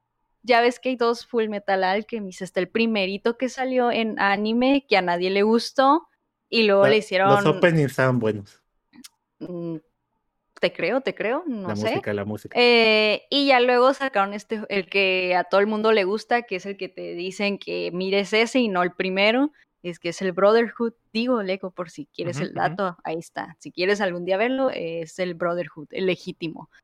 Y todo va bien, o sea, necesito seguir viendo más, ocupo llegar al centro de la Chupa Chups para ya dar mis pensamientos finales, pero siento que va a ser algo súper culto, porque está, o sea, toca temas que me dan, que sí me llegan a dar con un poco de crisis existencial, pero necesito llegar al centro, así que no estoy lista para hablar del Full Metal. Ok. Y... No sé si les hablaré de Sandman o de Los Anillos del Poder. ¿Sandman? ¿Tú ya viste Los Anillos, Cham? No. Dime, Mick. Yo no lo he visto, Mick. Yo no he visto... Mucha gente en la comunidad ya empezó a verla. Mucha gente está hypeada. Yo no le tengo fe en absoluto. No le tengo miedo, pero no la quiero juzgar hasta que la vea. ¿Qué te ha parecido a ti al momento? Me está gustando. O sea... Me está gustando. Se nota, o sea, tú sientes que se está horneando algo bien épico para lo demás, que sí, yo no lo he terminado, pero lo que llevo es de que yo estoy así de que, men, todo, se está horneando, se huele, se siente. O sea, sí, sí me emociona, está muy bonito, o sea, las tomas, los vestuarios, las escenografías, está súper bonito. La verdad, yo sí siento que está súper fangirleable, como en la pantalla exploras ¿cómo se dice en español? La Tierra Media. Uh-huh, uh-huh. La Tierra Media. Middle Earth. No me acuerdo cómo es en inglés. Está muy hypeante ver todo porque te ponen... Siempre que cambian de escena para otro lugar, uh-huh, te ponen el mapita y se va así transicionando y tú vas viendo los lugares. Y eso se me hace muy fanservice porque está muy chilo explorar todo eso. Pues digo, si eres súper fan, ¿no? Si no eres alguien súper fan o fan, pues como que no creo que aprecies ese detalle, pero yo sí lo aprecio. Ok. Y voy diciendo que yo no soy mamadora del libro, yo nomás de las películas, ¿ok? Así que no me empiecen a poner cosas del libro. Es que yo no la he visto, Lego, porque siento que si la veo, Tolkien va a despertar de su tumba, va a estar enojado, ¿no? Se va a estar revolcando en su tumba. Un saludo al Cical. Sus huesos se van a revolcar en los gusanos que se los están tragando. Sí. Y ese güey ya ni siquiera son huesos, probablemente es polvo, Chamel. Es polvo. El polvo de Tolkien se va a temblar, probablemente. Sí. Pero no. Sí, a mí me está gustando, salen unos personajillos ahí, pues de la saga bonita que amamos del Señor de los Anillos, y eso está muy hype. No los quiero spoilear, pero si te gusta el Señor de los Anillos, mírala. Si no te gusta, no te va a gustar, o sea... Los episodios son de 1 hora y sí van un poquito lento como en El Señor de los Anillos, así que neta, si no te gustan las películas... Ni El Hobbit, ni nada, ni lo intentes, no te va a gustar, te va a aburrir. Porque trae el mismo cotorreo, a eso te refieres. Okay. Uh-huh. ¿Sí está basada en los libros, en realidad? ¿Basado? Según yo está basado en una parte específica, pero no tengo idea de cómo va a ser porque mucho de lo que dijeron es que... Mucho de lo que va a pasar es nuevo, o sea, es ficción inventada alrededor de este universo. Siento que va a estar chileno. Porque están... lo que había visto es que se están basando en... Tienen los derechos de cosas específicas, pero no de todo en general. Entonces están usando como que... Están como que brincando entre historias y historias, conectándolas de otras formas. Hicieron como la del Hobbit, que en la tercera, que pues en libros el vato se queda dormido y despierta y ya se acabó la guerra. Pero acá ponen todo. Y acá lo que rellenaron, ¿no? Y eso es lo que están haciendo, lo que van a hacer en esta, rellenar. Es campechaneada. Sí, por eso los fans super mamadores de los libros y de Tolkien estaban diciendo que esta madre es básicamente un fanfiction con millones y millones de dólares de producción. Lo cual puede ser bueno, o sea, no quiere decir que sea malo. No tiene nada de malo. Y pues ahí, para los que no sepan, esto es una precuela, es antes de la saga del Señor de los Anillos, antes del Hobbit, o sea, muchísimo antes, y para el que no sabía, pues ahí está. Y sí, a mí sí me está gustando, y las actuaciones sí me gustan, los protas me están gustando, bueno, menos una que se me hace castrosa, pero bueno, tengo fe en que va a tener su desarrollo y se le va a quitar lo castroso, pero sí, me ha gustado. Ok, legal, legítimo, sí la quiero ver a mí, pero sí, creo que me voy a esperar a que haya más episodios. Sí, o a que esté completa, no sé cuántos episodios van a ser, no sé si van a ser 10 o 8, pero... Quiero esperar un poco, aunque mucha gente está diciendo que está muy mamalona. Y ya eso es todo. Sí, y pues vi Sandman, pero no sé si ya hablaron de eso aquí, supongo que sí. Creo que el Cham ya sí habló de... el Héctor, yo no la he visto todavía. Sí, yo no la veo todavía, tampoco me. Estoy esperándome, dándole tiempo. Okay. Yo lo vi hasta el capítulo 6, aún no lo termino, pero pues si están curiosos, pues sí, sí me gustó. Sí me está gustando, o sea, no sé, a mí no se me hace algo como que, ay, obra maestra, 10 de 10, ¡mua! Cine, no, pero sí está bien. Okay. Solo eso, está bien, para mí. Sí. Me da curiosidad verla también, sí, muchas cosas. Mira, está entretenida, o sea, no vas a perder tu tiempo. Okay, te vas a entretener, está bien, ajá. Perfecto. Yo esta semana, me estaba pensando en qué vi y no recordaba, no recuerdo exactamente. Regresé a ver los Peaky Blinders porque no había visto la última temporada, ya casi la termino, me falta el último episodio. Me está gustando al igual que me gustó toda la serie, pero pues son los Peakys, güey. O sea, si eres fan de los Peakys, sabes. Yo nunca he visto nada de los Peakys. Aprovecha que está terminada, Cham, porque sí. Vi esta última temporada y salieron personajes que dije, a la verga, ¿estos quiénes son, güey? Y tuve que ir a la Peakypedia para encontrarlos, quién eran esos personajes. Ah, ok, porque sí están conectando todas las cosas de, pues eso pasa de mucho la primera temporada. Con One Piece, que sale, son 2000 capítulos y salen personajes en los capítulos 100, 200. Y luego aparecen en los 800 y tú, ay, uy, ¿quién era? Y regresa como si nada, ¿no? Cotorreando normal. Y cambiado todo, pues trae otro outfit y todo. ¿Y este güey quién es? Sí. Y ya pues vas a buscar, ¿no?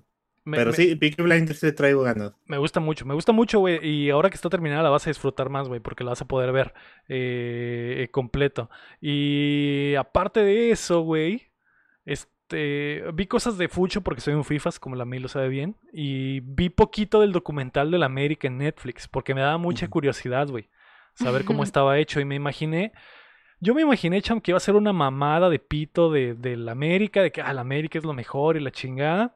Y sí hay poquito de eso, Cham, porque pues es un documental, al final de cuentas es un documental sobre la historia del club y tienen acceso total al club y entrevistas con absolutamente todas, leyendas, gente histórica para la América, gente Azcárraga, los dueños, etcétera. Obviamente sí está esta parte donde engrandecen al club y su historia, pero sí se meten con los trapitos sucios del club, Cham, y los primeros episodios cuentan cómo surgió y la historia semioscura de cómo se creó la leyenda de la América y cómo Televisa lo construyó, etcétera. Está muy entretenido, Cham. Muy entretenido porque tiene muy buena producción, muy buenas imágenes de respaldo, de archivo. Animaciones muy buenas, entrevistas God con iluminación increíble, como un muy buen documental, güey. Lo único que me caga, Cham, es la narración que tiene. Creo que es Carlos Vallarta, si no me equivoco. Ah, sí, es Carlos Vallarta. Sí. Pero está hablando con su voz. Está haciendo una voz, pues. No lo está leyendo. No sé, güey. Siento que el documental hubiera estado muchísimo mejor si lo lee una persona. Un narrador normal. Y lo comenta platicando la historia con la seriedad. No este güey que le mete como que sazoncito naco y barrio. Y es... No que esté mal, sino que es fingido, Cham. O sea, ¿sabes con qué me pasó? ¿Con qué serie me pasó eso? Con la de las comidas, los tacos. Con la de las comidas y los tacos, exactamente. Eso me pasó. Y no sé si sea la misma productora, güey. No pude seguir viéndola porque la voz no me gustaba. No. Y me imagino que lo hacen enfocándose al público de Ciudad de México, pero, güey, hay millones de personas fuera de Ciudad de México, güey. ¿Por qué nos enfocamos allá aquí?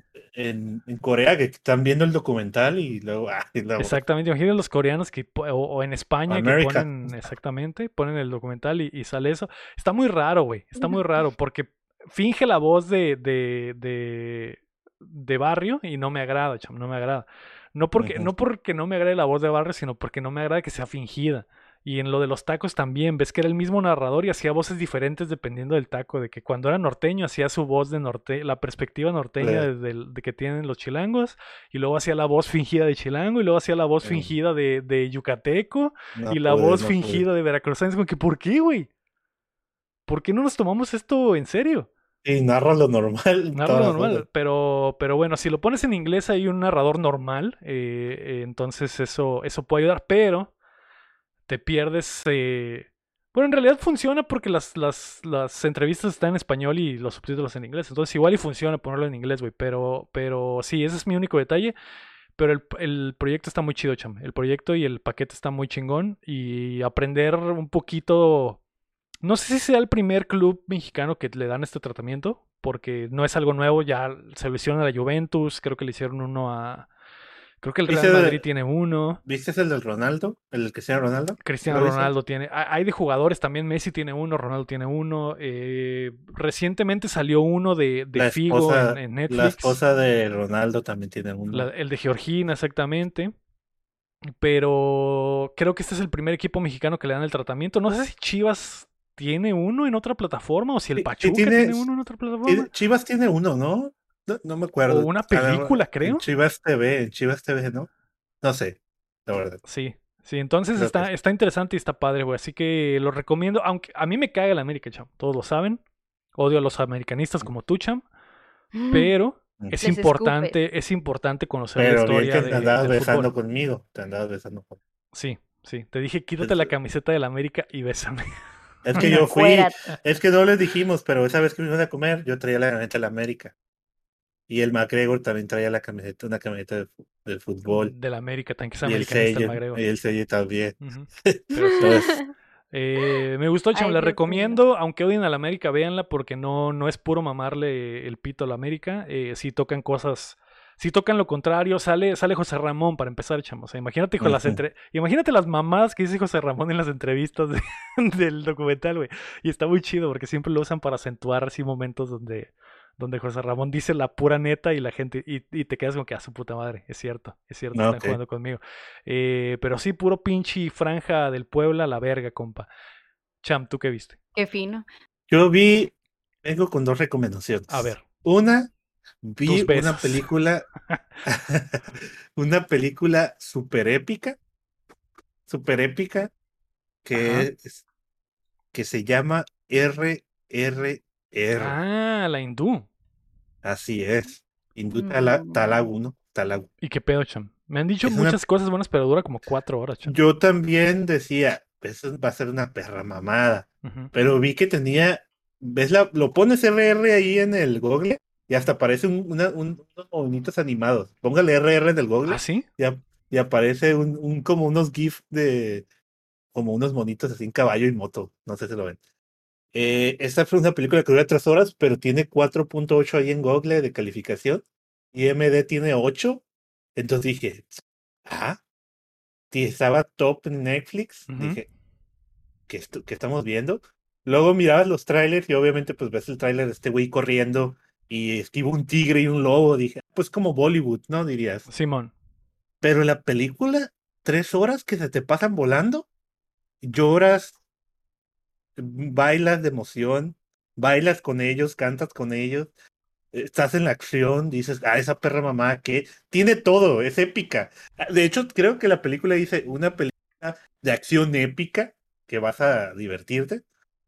Pero yo no sabía la trama, pero la trama está muy chila. Resulta que de hecho, desde el principio te dicen, esta película vamos a tocar el tema de que es un país independiente, ajeno a cualquier que existe en el mundo, digámoslo así. Y pues es hindú, ¿no? Tiene diferentes ahí. ¿Ya lo viste? ¿Es el GIF? Sí, estoy viendo el GIF que tiene RRR. Y... O sea, y según yo tiene un chorro de... Fue un éxito en un chingo de partes y ha recaudado 1,000 millones de... 1,200 millones de rupias. Un chingo de dinero, ¿no? Okay. Bueno. El punto es que trata de que pues es un país que está dominado por los ingleses. Los ingleses. No me spoileres nomás porque sí la quiero ver, güey. Sí, pues, son 3 horas, mucho, ¿no? Pero es el inicio, nada más porque yo no sabía esto y se siente importante para traerte. Los ingleses están dominando el país. Entonces hay un chorro de como tribus de personas que tienen diferentes religiones y todo, pero todos se respetan entre ellos, pero los ingleses son unos hijos de perra, uh-huh. O sea, unos hijos de perra. Desde el principio se ve a una muchacha, a una niña cantándole a una mujer blanca y británica, y la mujer blanca les habla, les lanza monedas al piso, y pues la mamá de la niña agarra las monedas como diciendo muchas gracias, creyendo que le está pagando el servicio de la niña, pero realmente le estaba comprando a la niña y por sus huevos se roban a la niña, o sea, se la llevan, va a ser mía, porque como si fuera un animal se lo llevó. Entonces la muchacha va y quiere parar el carro donde se están llevando a la niña porque viene la esposa, el general Chilo, que es el no sé si era presidente, no sé qué sea, y pues la muchacha para el carro, ¿no? Se bajan, hey, ¿qué onda? Muévete. Y le van a apuntar con una pistola, ¿no? Y cuando le van a disparar, se baja el prota malo, uh-huh, y dice, ¿sabes lo que cuesta una bala? Y le da un speech mamador. La bala fue hecha de aquí, fue hecha de acá, fue hecha de acá. La bala no vale la vida de estos güeyes. Nomás quería dejar claro. Estos güeyes valen menos que una bala, güey. Vale más menos que una bala. Mátalo de otra forma, ¿no? Entonces, desde el principio te plantean que los británicos son unos hijos de la verga y los hindúes, bla, bla. Pero esta tribu son como un rebaño. Todos son como hermanos, todos son como familia.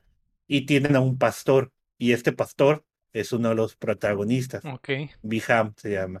Y este güey pues es un hombre de acción, normalmente, ¿no? Es el que ven ahí en el tráiler corriendo y escapando, okay, a los tigres. Y lidera la revolución, me imagino. Ajá. La independencia. No. No, este vato simplemente lo va a ir a rescatar a la muchacha. Ah, ok, ya. A la niña. Pero está otro protagonista. De hecho, te lo presentan como, sale historia, y te secuestran la historia, que se lleva a la niña, y luego R de fuego, y te presentan al otro protagonista. Uh-huh. Y el otro protagonista, bueno, pasan 6 meses y te cuentan de que pues ya se enteraron que hay alguien que viene por la niña, entonces quieren a alguien que lo pare.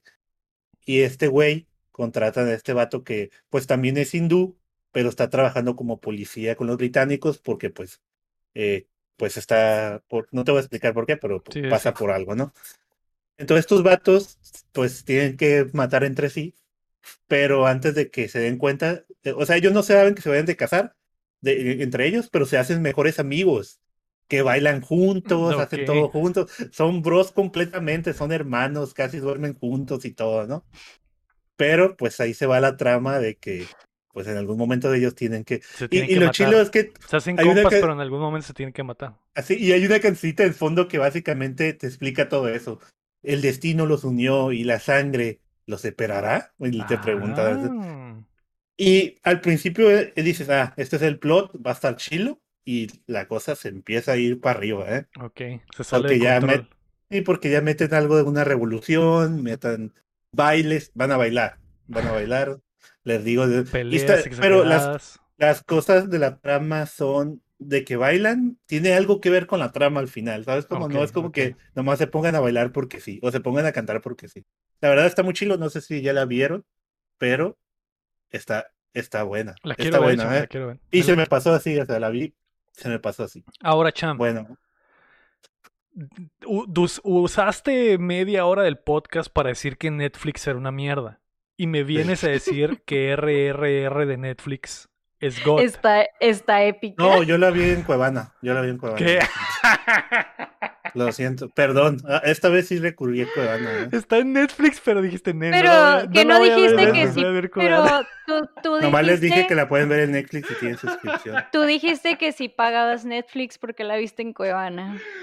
Es que estaba en Cuevana en ese momento. Para que no ganaras, me dijiste. No, estaban usando la barrida. Estaban jugando Fortnite y pues dije, lo vamos a ver. Se estaba riendo, banda. Pero yo sí pago todos los servicios. Pero la veo en Cuevana.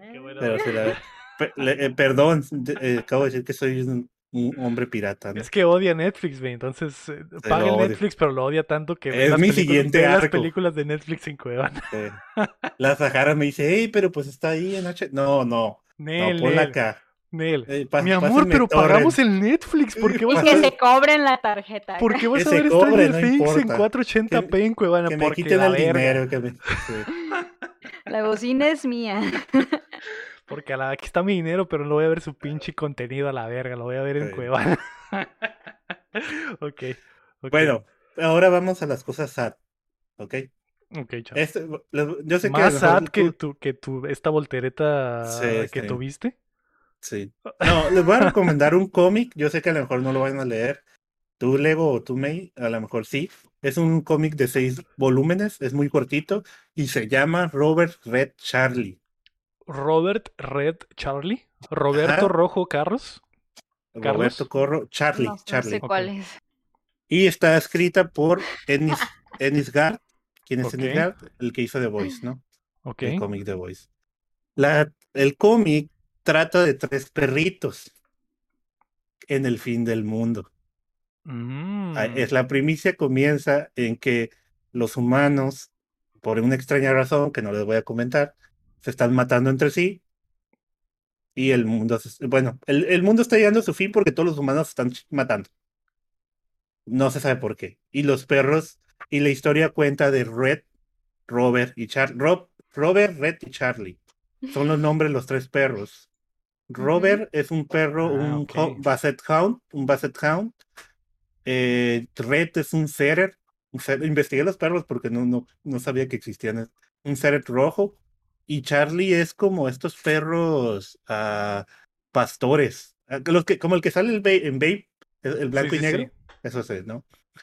Bueno, la historia trata de que el mundo se está yendo a la mierda, los humanos están matando, pero pues los protagonistas son tres perritos, ¿no? El protagonista principal es Charlie, que es su dueño, estaba ciego y él es un perro que entrenaron para ayudar a las personas videntes. Los otros dos, pues son perros que se encontraron, pues eran sus amigos en el parque, ¿no?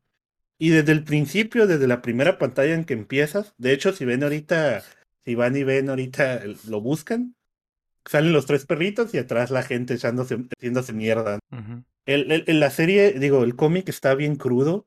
No hay mucha gente que le guste que maltraten a los animales, pero en este cómic van a ver eso. Van a ver ese tipo de violencia, van a ver ese tipo de cosas. Lo chilo del cómic es que los perritos actúan como perros, no actúan como la película esta de mascotas, de que saben de internet, saben hablar bien. No, los perros no saben. O sea, es como el fin del mundo desde la perspectiva de los perros. Ajá, pero al final aprendes mucho también de los humanos, de cómo somos, referente a cómo los perros ven a los humanos o así, ¿no? Son 6 capítulos, 6 volúmenes muy cortos, yo creo que lo avientas en 1 hora, 1 hora y media, te pones a leerlo, pero lo chilo es que lo que me gustó mucho es que los perros no conocen realmente, o sea, a la tele le dicen cuadrado con imagen, o sea, o el mar le dicen el charco gigante. Okay. Y a los humanos le dicen los alimentadores, o sea, así es como ellos hablan, porque realmente no son tan inteligentes ni nada, simplemente es lo que ellos conocen. Y al inicio también aparece un K-Knight, un labrador, no, es un de estos, ¿cómo se llama? Sí, son labradores. ¿Qué? Los que son como los que trae la policía. Los K9, los K9 siempre son pastores alemanes, ¿no? Ah, pastor alemán, pero desde el principio pues te das cuenta cómo ellos se hablan entre sí y te das cuenta que Robert es británico porque le dicen, Robert habla raro. Y es porque, pues, su dueño era británico, ¿no? Y él menciona que voló, o sea, menciona, vinimos a este lugar desde otro lugar en una cosa gigante que flota. O son cosas así que mencionan, ¿no? Pero la cura es que, pues, los perros están viendo a los humanos y los humanos los quieren atacar y ellos tratan de escapar porque, pues, lo único que conocen es su casa donde vivían y empiezan a conocer más su cosas, ¿no? Sí, también te das cuenta de cómo están los gatos viviendo. Los gatos son un poco más inteligentes y los ponen como malos, pero está muy chila la trama. Son 6 volúmenes que te enojas, te pones triste, porque Charlie es un perro que quiere ayudar. Entonces cuando ve a los humanos que están haciéndose daño, él quiere meterse a ayudar, pero pues no puede hacer nada porque los humanos le quieren hacer. Y tiene un conflicto en que los otros compas le dicen, cada perro tiene su personalidad. El Robert es como que el más centrado, el Red es el más salvaje, que hace las cosas sin actuar. Le dicen, oye, pero ya somos libres, podemos hacer lo que quieran. Y Charlie a huevo quiere buscar humanos para que le den órdenes. Entonces, no sé, se lo recomiendo mucho, la verdad está muy chilo. Y sí te pone muy triste muchas cosas, ver a los perritos ahí. Suena chido. De hecho, es una muy buena idea. Nunca había pensado en eso. Es una muy, muy buena idea, güey. Y como te digo, me gusta mucho la interacción entre los perros, de que pues pasan cosas muy duras que ellos no entienden, porque de repente uno ahí se despierta por un retumbar y se asusta mucho porque hay una luz muy fuerte, como los cohetes, güey. pero pues te das cuenta que era una bomba nuclear o algo que cayó así. Entonces se asusta y trata de levantar a los demás, y los demás le dicen, oye, cálmate, no es nada, es una luz.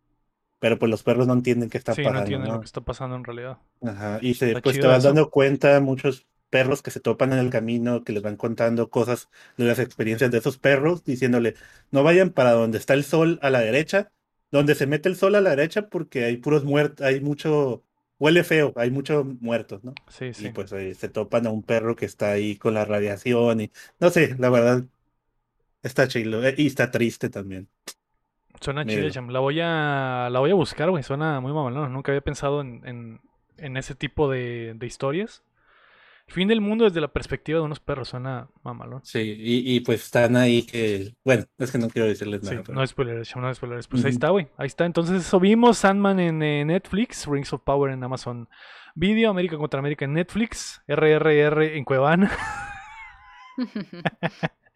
Pero está en Netflix. La barrida también. Del año. Ah, pero está en Netflix también. Y... No, es que realmente yo la compré.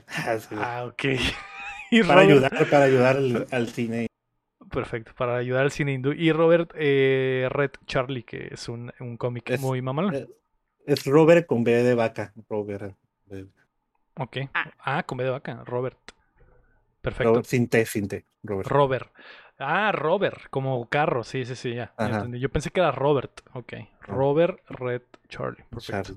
Charlie. Muy bien, pues ahí está, Cham. Eso fue el show, muy buen show, para ser freestyleado.